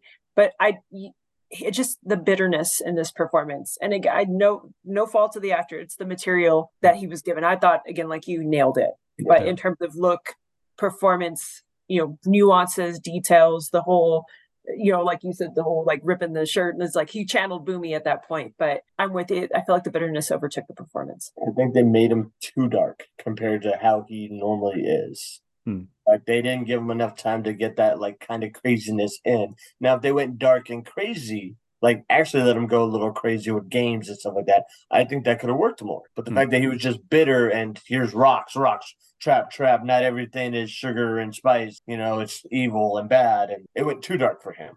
Yeah, I I think it went too dark, and yet it was also for me too kooky because again, like it it was strange to have this like tonal shift again of like the um like we're at war, like there's like this this genocide happening, and we need to like stop this. To like I'm gonna make these little silly puns and look at me, I'm so goofy. It's like this doesn't seem like the right time, dude. But Yeah, I, I this took me out. I was just like, I don't care. Like this was one of the few times in the show where I'm like, I just don't care. Like mm. he wasn't a favorite character of mine in the show to begin with, and I was just like, this is like Detour City. This is like hmm. classic, like mid-season. We're gonna detour right here to something, and eventually gets us back on track because ultimately it's like teaching a lesson. But like, how many times do I have to hear the lesson of, oh, I'm gonna save the world? With my friends because why? I love my friends and I need my friends. I was like, no shit, we know. It's stop. It's like, okay, I don't need like here's rocks. It's just like great, thanks, dude. Like I thought the performances get again, it's just like it was unnecessary. I guess it pays off in the end when we find that the city has fallen, but again, you could have done it a different way. I, I didn't need this. I felt this was just adding like this was a box they had to check because if you didn't have this character in the show, people would be like, "What the fuck? Where is Bumi? We're mm-hmm. all the we're boomers." No, not the ones who destroyed the world. We're like boomers. And like, you know, um, I'm not taking that one back. Uh, so it's like it, that's you know, and I feel like they they just like, all right, let's just do it. We got a good actor for it. Let's just go with it. Yeah. We check the box and we appease the fan. Yeah, yeah. So I, I want to go and give you the floor a little bit more, Bill, because you Sure, brought up something. let's- let's you brought it, up the, let's floor it. you brought up the sky bison in the room, which is we haven't really talked about Aang that much. Yeah. And I know we were not huge fans of the line delivery or dialogue from him in the pilot. So now that you've seen the whole, you know, season, what are your thoughts on Aang, Bill? I think the character's better for sure, but there were still times where he's just like, "Hey, I'm just a kid, and here's my lines," and you're like, "God, why is this so painful?" And it's just like, and I think it's direction. It's just like they were trying to go for like the sweet innocence of it, but it just, I, something just didn't click. Like I think like some of the stuff, like when he was like confronting, oh, the god in the final episodes, Kuru, um, Ah, he was the guy who was like he had the dagger. Who was that um, avatar? Oh, Kirk. Kirk. Kurg, you know, the god of coffee. And so he's just like, yeah, it's not the best, guys. I'm sorry. Uh, it- it's like I liked his interaction with him. I liked his interaction with Roku. I liked his interactions like when he had time to be like, I'm going to be a kid, but as a like, like how a kid would act. Like, I'm going to ask you a million questions because this is what I believe in. And then the adults have to be like, what were the adults in the room? And they have their experience, and he's got to make his own way. And like, I just made fun of the whole like, I'm going to do it with my friends, but like, he has now picked his own path, and I like that. But I just feel like there were times where we're like, no, no, no, we got to really Disney Channel this performance up a bit and make him super sweet. And you're like, no, it's okay if he's a bit defiant and he's a bit pigheaded be- or pigheaded or or just like stubborn because you, if you're a parent that's a kid for you and that makes more sense and i think when he got to the emotional stuff where he would be really upset about things. I think that really worked well. He's a lot better than he was in in season one. He's still for me of the characters one of, of the leading characters probably one of the weaker characters and one of the characters i care the least about. Um I even like I thought like uh Katara like started out so bad. Like Branden said, she it was like she's like such like a a good character and like in the beginning they just make her such a nothing burger of a character but by the end stands up for herself she's the voice of reason she's she's she's she's fighting for what she believes and i'm like yes i care about you like good character. I feel like Aang is my least the character i'm interested in the least by the end of the series No. Yeah. I I think the dialogue is just really where they lost it. Like I think Yeah. and, and the direction. Like I, I would not put that on the actor as much as the direction that was being given. Um because yeah, like there was this it, it seemed like a, such a one note uh delivery that they were asking for him. It's like, I'm a kid and I'm overwhelmed. It's like, okay, we got that the first time. You don't have to tell us that every episode. It's like, and I need to save the world. It's like, we know that, buddy. You already told us this.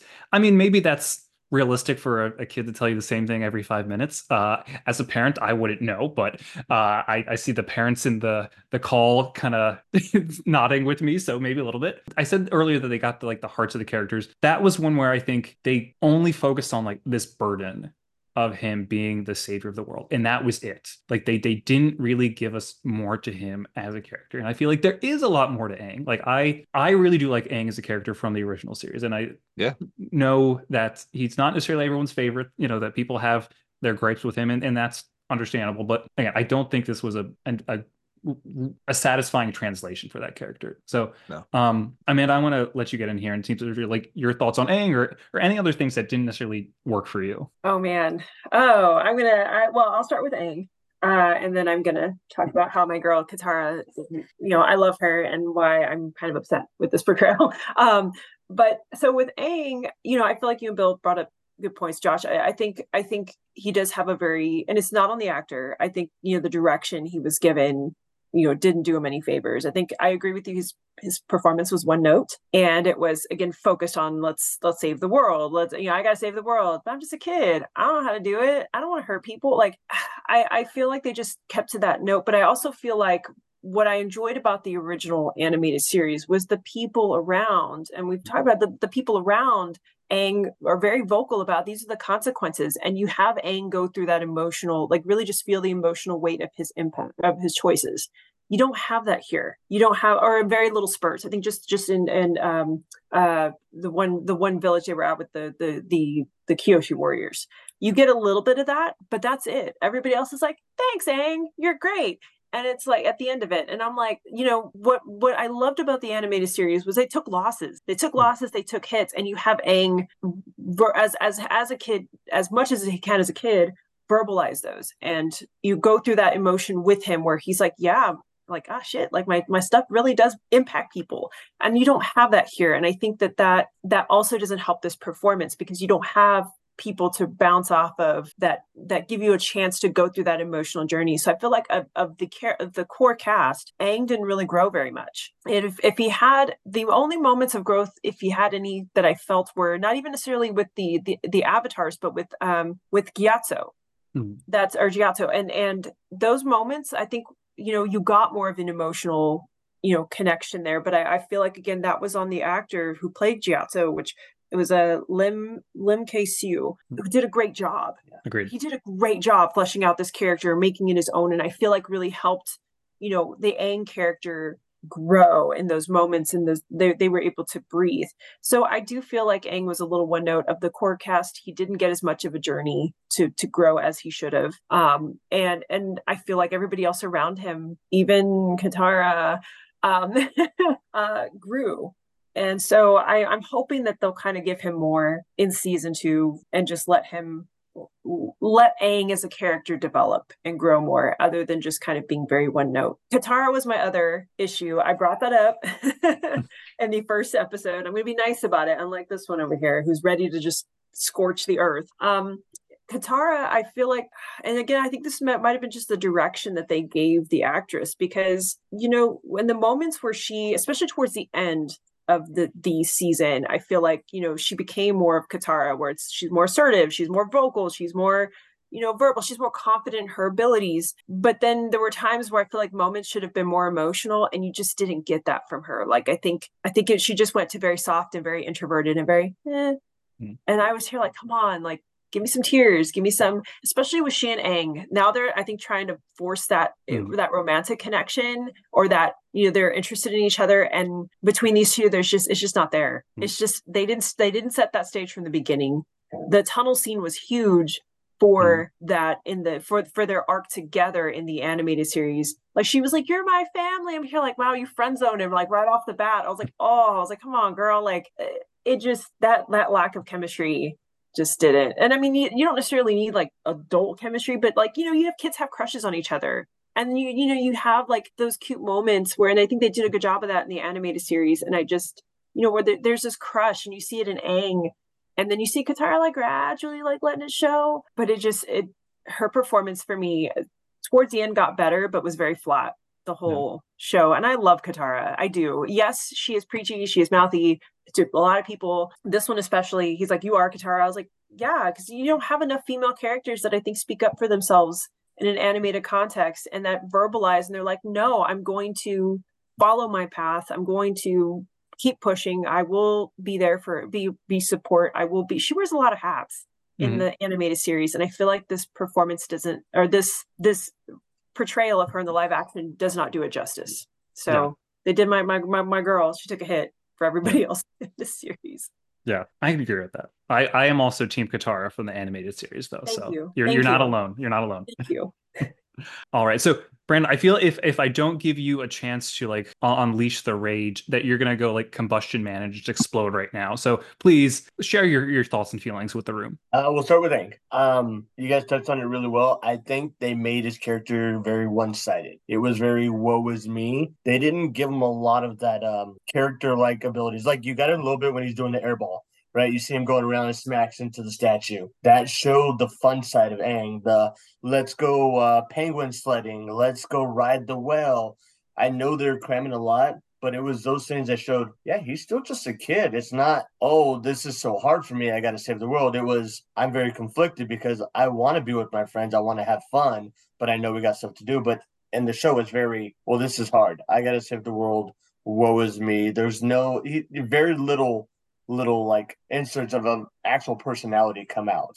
You get a little bit at the beginning where you're showing the air temple and he's with the monk. I was really hoping they did the whole pie scene where they're launching them and stuff, but Yeah. Oh, Yeah. love that scene. yeah that, that would have been good. That would that was wholesome. That would have thrown some more. At least they throw it in the memory, or- or when he meets him again. Oh, you remember that time that we were throwing stuff? We had good times, you know. Blah blah blah. This is more. You got this, and just keep going. They didn't give him enough development another way. It's all one sided. Hmm. We Yeah. we said our piece on Katara. And, it's not even the actress. I won't even fault the actress. I think it's the writing Hmm. uh, because she did really good, but they I don't think they gave her enough depth for. We need more emotion in this. We need we need that love interest. Aang pines over her in the cartoon, and everyone knows that. But here, you you know, he's smiling. Oh, you're really good. He's complimenting her, and it's oh, thanks. Yeah, cool, bro. And well, I I'm like, think Amanda brought up a good point about that. He's so much younger looking than her that it Yeah. probably be it'd be weird. Like Yeah. I like I think it was one sided, like if he had like crush on her, that works. But the mutual, I think you eh, people are like, "Uh, that's a little problematic. I think I- that's why. Well, even in the animated show, I feel like it was very much Aang at first. Yeah. Like he's just like gung ho for her. She's like, okay, that's nice. "Mm, no, Yeah. because But then she but then was she was googly eyes. Oh, who's that boy in the ice? Oh, he's he's kind of cute, and it blocks. I feel like we're now just projecting this relationship down here. We're just like, no, I wasn't No, no, interested no. first. No, you were interested first, bro. I think I think that's what before that- you- I mean, there's some Zutara energy over there. So no. I can see Uh, who's it. I can up- see it. Oh, that's all right. Here we go. We're going. We're going. We're going down that road. Uh, we won't go there yet. Um, but yeah, Oh, they're that- they're going there. I could tell. You can tell. we're going there eventually. Um, General Zhao. Hmm. You had such a great, strong character. He was there for the initial fight. They say he's a very strong firebender. You watch it, you can tell he has skill, but then they don't give it enough. He's kind of he became the wormtail of Lord of the Rings. Well, yeah. This, this, this, this is. Oh yes, I'm going to go connive and do this. No, you were a strong character. You were the main force with Zuko to I'm gonna overcome you and get my honor and get the avatar and stuff like that. Now it's kind of well, I mean, you're you're there, but once with the fishing, I think that put him right back in. He became that person we love to hate. That put him right up there. The the performance, he's doing good with what they gave him. But I think if they would have gave him that earlier, and that final scene is like the buildup, that would have been like the climax right there. That would have been like, oh, I hate this guy, and now he did that, and the whole black and white. Once it did that, I was like, that really said it because I was like, it took yeah. me back to, oh, this guy's so evil. Look what he just did.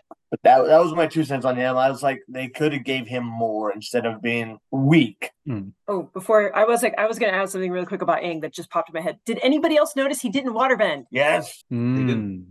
He didn't waterbend at all. It's the book of water, and he didn't try. He didn't, he didn't, even try to waterbend. Nobody, like Katara didn't push him. You know, the the masters over there in the, the at the at the northern temple, northern air, water temple didn't do anything. That was my gripe. I'm like, Aang didn't master any other no bending discipline to throw out there. Yeah, they're they basically hand wave that with uh well, he found a good master and by by I bet you by the beginning of season 2 he already knows how to do it. I, I like they're gonna do that off screen. I, I want to throw in one for that I the thing I hated Go that they it. did. Like, oh, burns me. They steal the Uncle Iroh emotional scene of when Zuko's leaving and he basically is telling me, you know, I I think of you as a son and they give all the lines to Zuko where he's like, "Oh, your son would have been proud of you," which I don't know. If did they ever bring up his son in the show? Not in that way. Not in that way. So, like, I felt like that was completely robbed, and I was like, "Oh man, that kind of sucks." Like, like that was a great moment for my, like he had a little bit. Like, I always felt like Iroh was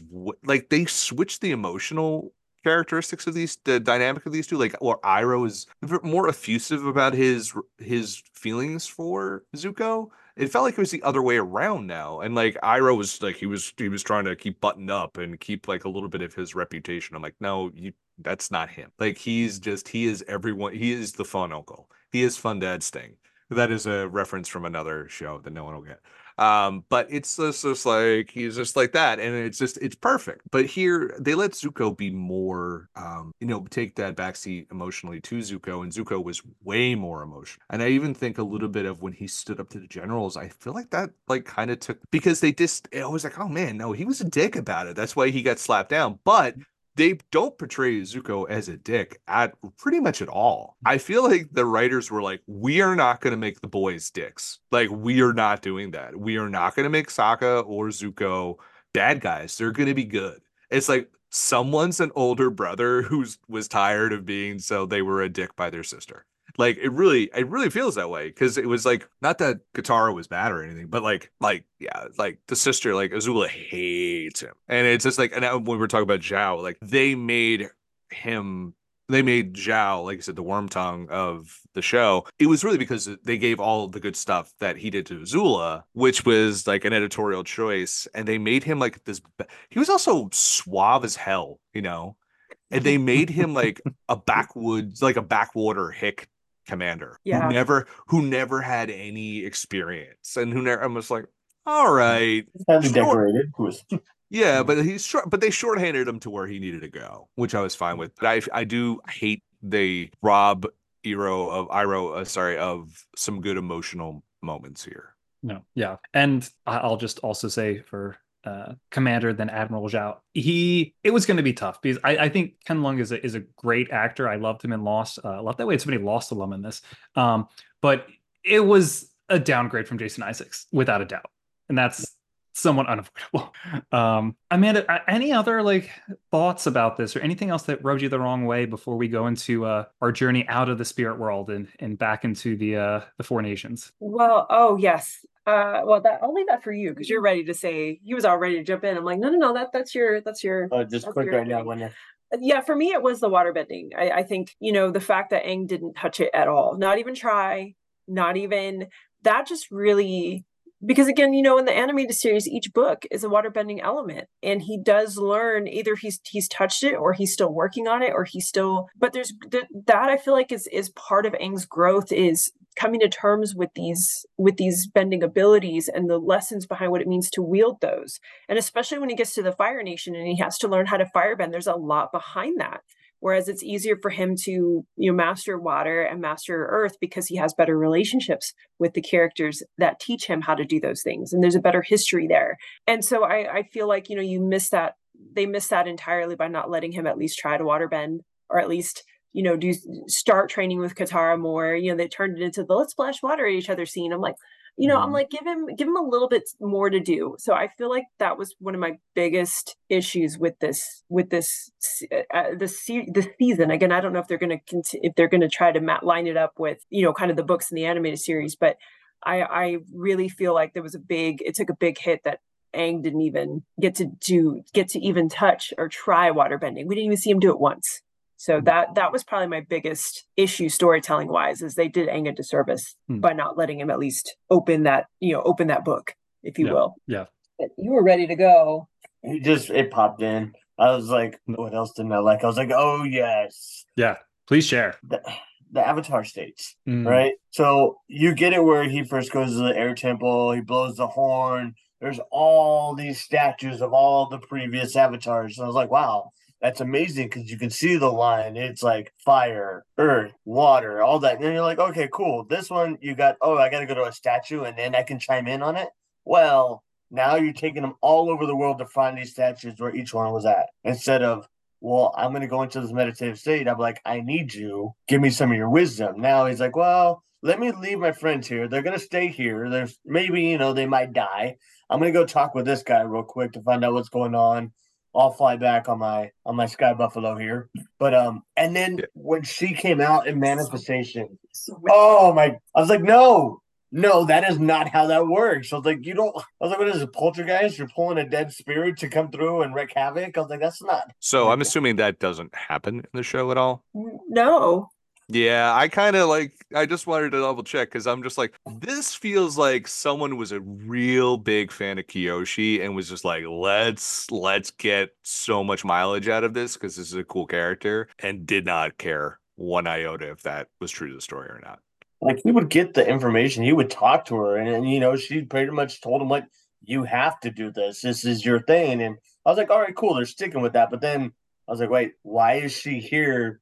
Kicking everyone's ass. I was like, that's not how this goes. I was like, what? Or the yeah. fact that he has to travel everywhere to go light up a statue in order to get to the Avatar presence. It's the beacons of Gondor, man. yes, they are lit. well, and my thing was too, if you count Waterbend, how in the world did you channel Fish Kaiju?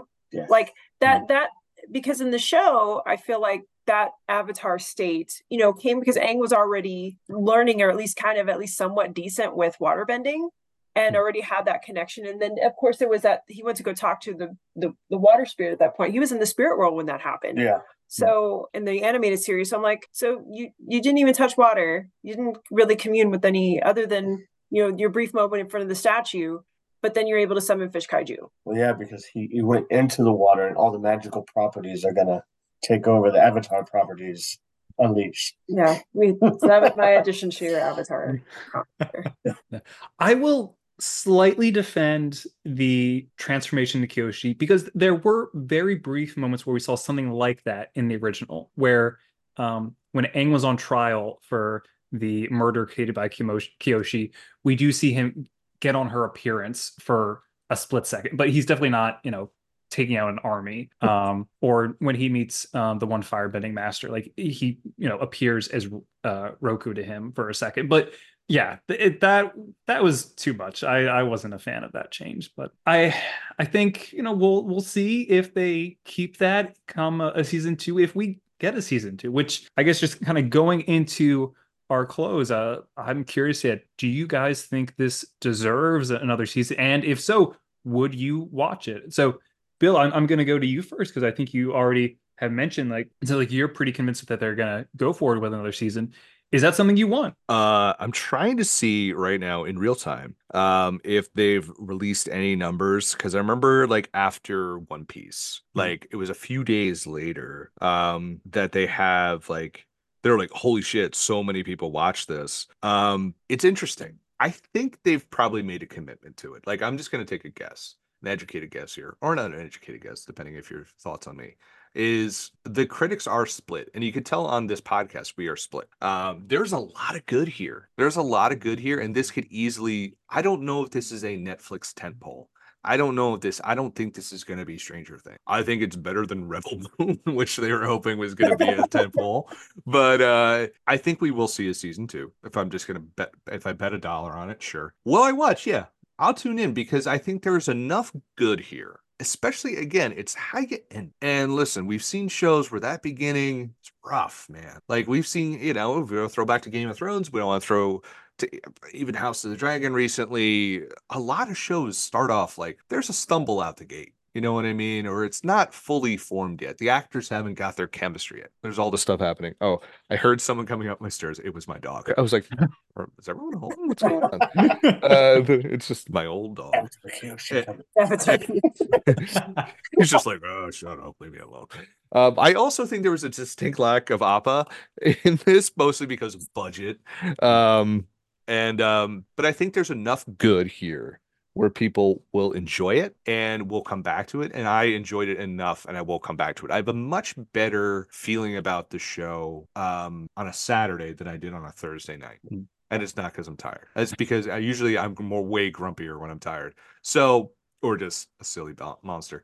Um, so I I am looking at this. I'm like, there is enough good here where we can get a good second season, especially if you're going to go with Azula is is if this is gonna if this character is gonna be a straw that stirs the drink, I'm all in because this is a a character that has so much upside. There's so much we haven't explored, and I'm interested to see where it will go and you know maybe i'll even you know depending on what little one wants to do we'll probably continue with the cart the animated series and we'll probably make our way through it. So yeah i am excited to see what'll happen and i do think unless this is an unmitigated disaster i don't think it hmm. uh in terms of viewership. I think uh, we will see a season. Although again and, and my final takeaway from this is i kind of want to go back and watch one piece uh, again because that was a lot of fun so not the animated series, man. I can't watch. 60, it. No, Come on. I watch 60 fucking episodes this weekend. I got like we have nine for X-Men in three days. like, you know. You can watch all 1,881 episodes within a week. You'll be you'll be good. I am employed, sir. My company does not let me take time off. He needs to sleep at some point. Fuck sleep. I can't even get time off. oh, anyway, that's my thoughts on it. Okay. Well, thanks. Um, Amanda, season two, yay, nay? I think yes. I think yes for sure because this is other than One Piece. I feel like this is one of their most successful live action adaptations. Um, you know, again, you you got mixed reviews. It was all right, but oh, Death Death Note was great, right? Oh, Death Note. oh, fresh wound. Bringing that up. God, those fresh wound. It was six years ago. All right, Zuko and and Iroh, you good over there?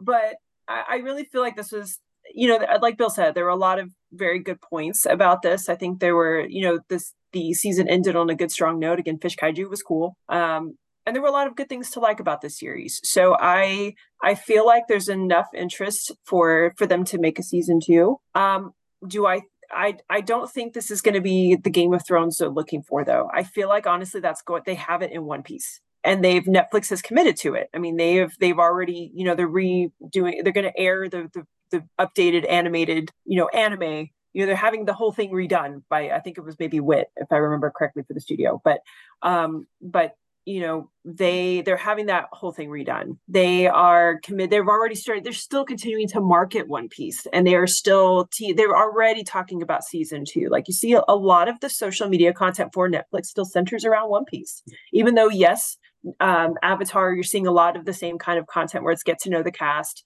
You know, here's the behind the scenes moments and kind of a lot with the like what they did for One Piece. You see them continue to push that. So I feel their their franchise Game of Thrones hit. You know, their their pillar is going to be One Piece, but I can see Avatar continuing to still grow. It just won't grow at that level. And like Bill, I want to go back and watch watch One Piece again for like the eighth time at this point. So, um, you know, so but yes, I think we're going to get a, a season two for sure. And will I watch it? Yeah, I'm going to watch it because I'm I'm still intrigued enough, mm-hmm. and I'm hoping that they do get my girl right this mm-hmm. next season. And the actress I got for Azula, she's great. I I liked they already are planting the seeds of her her craziness early. So Hmm. I am I am intrigued as well to see where they go with it. And to see maybe a little bit more Fire Daddy never hurts anybody. So there you go for you. You're welcome. Yeah, I so, figured. so just to let you guys know like variety which those who don't know is like very insider like television movie trade you know was it was one of the all times all timers they're just reporting on the week of january 22nd through the 28th now with netflix streaming. Hmm. So we might not know until next month what that streaming rate like they're just talking about griselda which we talked about josh what two months ago?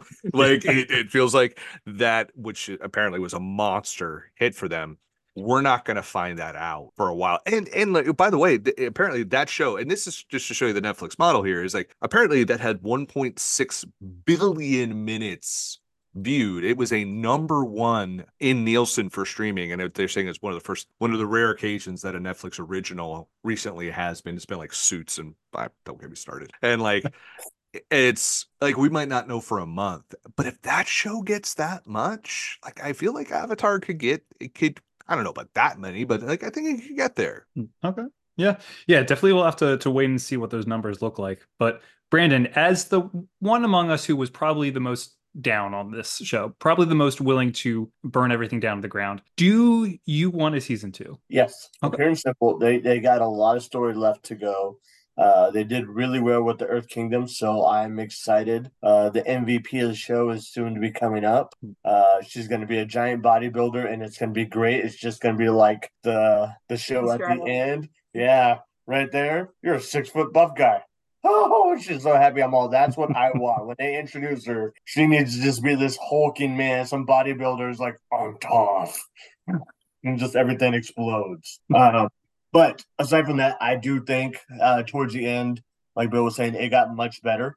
It showed a lot of progress. Uh, those first couple episodes were hard to push through. It, it like as us that like the show, we we're nitpicking, but towards the end, it did get better. And now I'm like, all right, they got their direction, they got their pacing. It's it's bound to get better, and I know season two is going to be that way because you're going to get a lot more action now. There was a lot in this, but now the story's going to pick up. Game of Thrones style? No, that is One Piece. They, this is going to be my comparison real quick. One Piece has the story background for Game of Thrones. Avatar doesn't have that depth.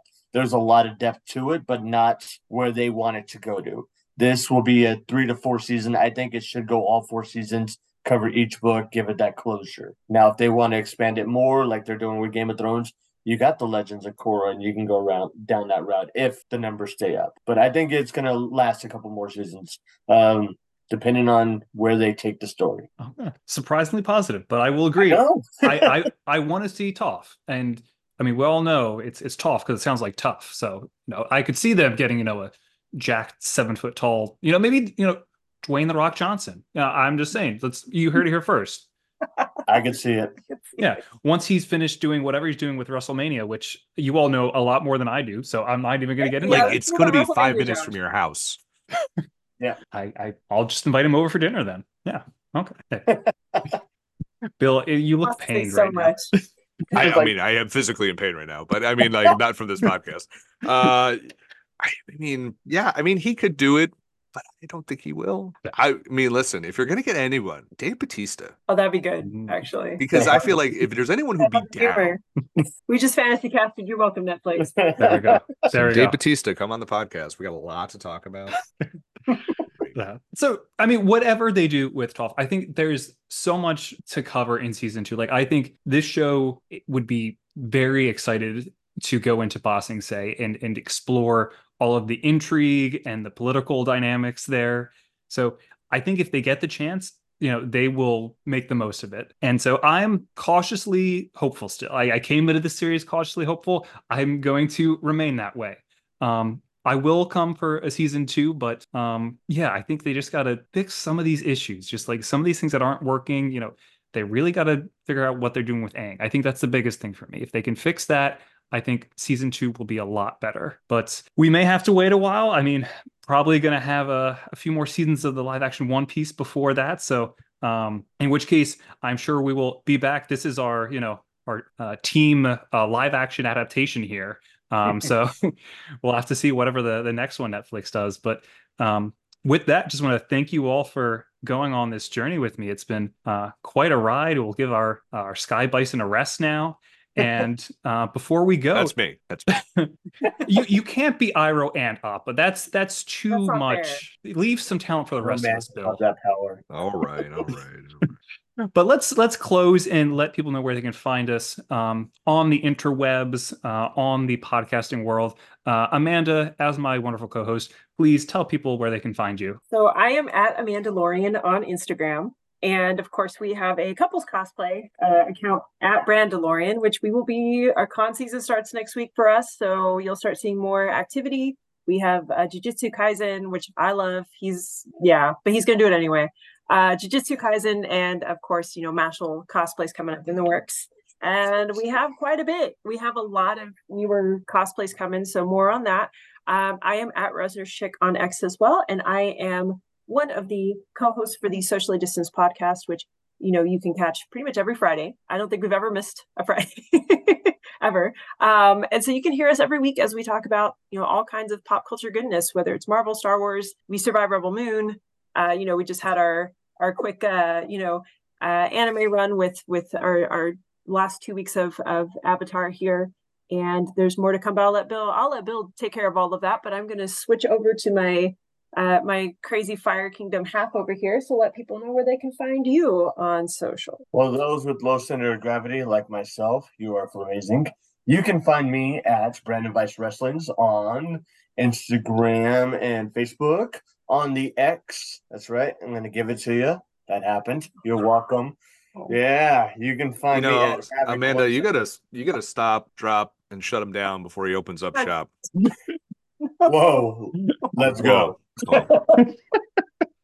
That's how Rough Riders roll. I'm sorry. Thanks so much. I love y'all too. Uh, that's rough, buddy. So X is at uh, Havoc uh, 1775. And of course, you can always find our Amazing matches on Title Match Network, YouTube, and so forth. Look for the Flocking Brawlers, Branden Vice, and Casey Black Rose. and Hybrid School of Wrestling because that's where Bam. we're coming from. So Hybrid School of Wrestling as well. You can catch them, catch them, and all of the fantastic matches. They have a show tonight as well. So Heartbreakers too. Yeah, that's right. It's gonna be an amazing show. Very nice. All right. And Bill, I know you are the man of a million podcasts. So um, please share us, share with us the the many, many things you have going on right now. Yes, check out Socially Distance every single Friday except for Thanksgiving week. That's the week we take off. that's right. Uh, we next week is pretty awesome. We are going back to X Men the animated series. We have Marvel Comics Frank Martin, who worked on X Men. He's worked on Hulk. He worked on Star Wars. Whole bunch of stuff. He's going to be joining myself, Amanda, and Alex to talk about the Phoenix and Dark Phoenix sagas from the X Men animated series. In anticipation of X Men 97. Uh, the week after that, it's the uh, to be determined episode 200. We'll see how that goes. And then following that, well, get your weird popcorn buckets out. I'm not going to judge you for what you do with them because we're going to Dune 2, baby. Uh, after that, uh, in theory, we're going to be talking about Millie Bobby Brown's Netflix film Damsel, and then closing out March with a Matrix 25th anniversary pod. Follow that on all your favorite forms of streaming platforms for podcasts. Also, the Bill and the Bill versus the MCU podcast uh, on Pop Break today.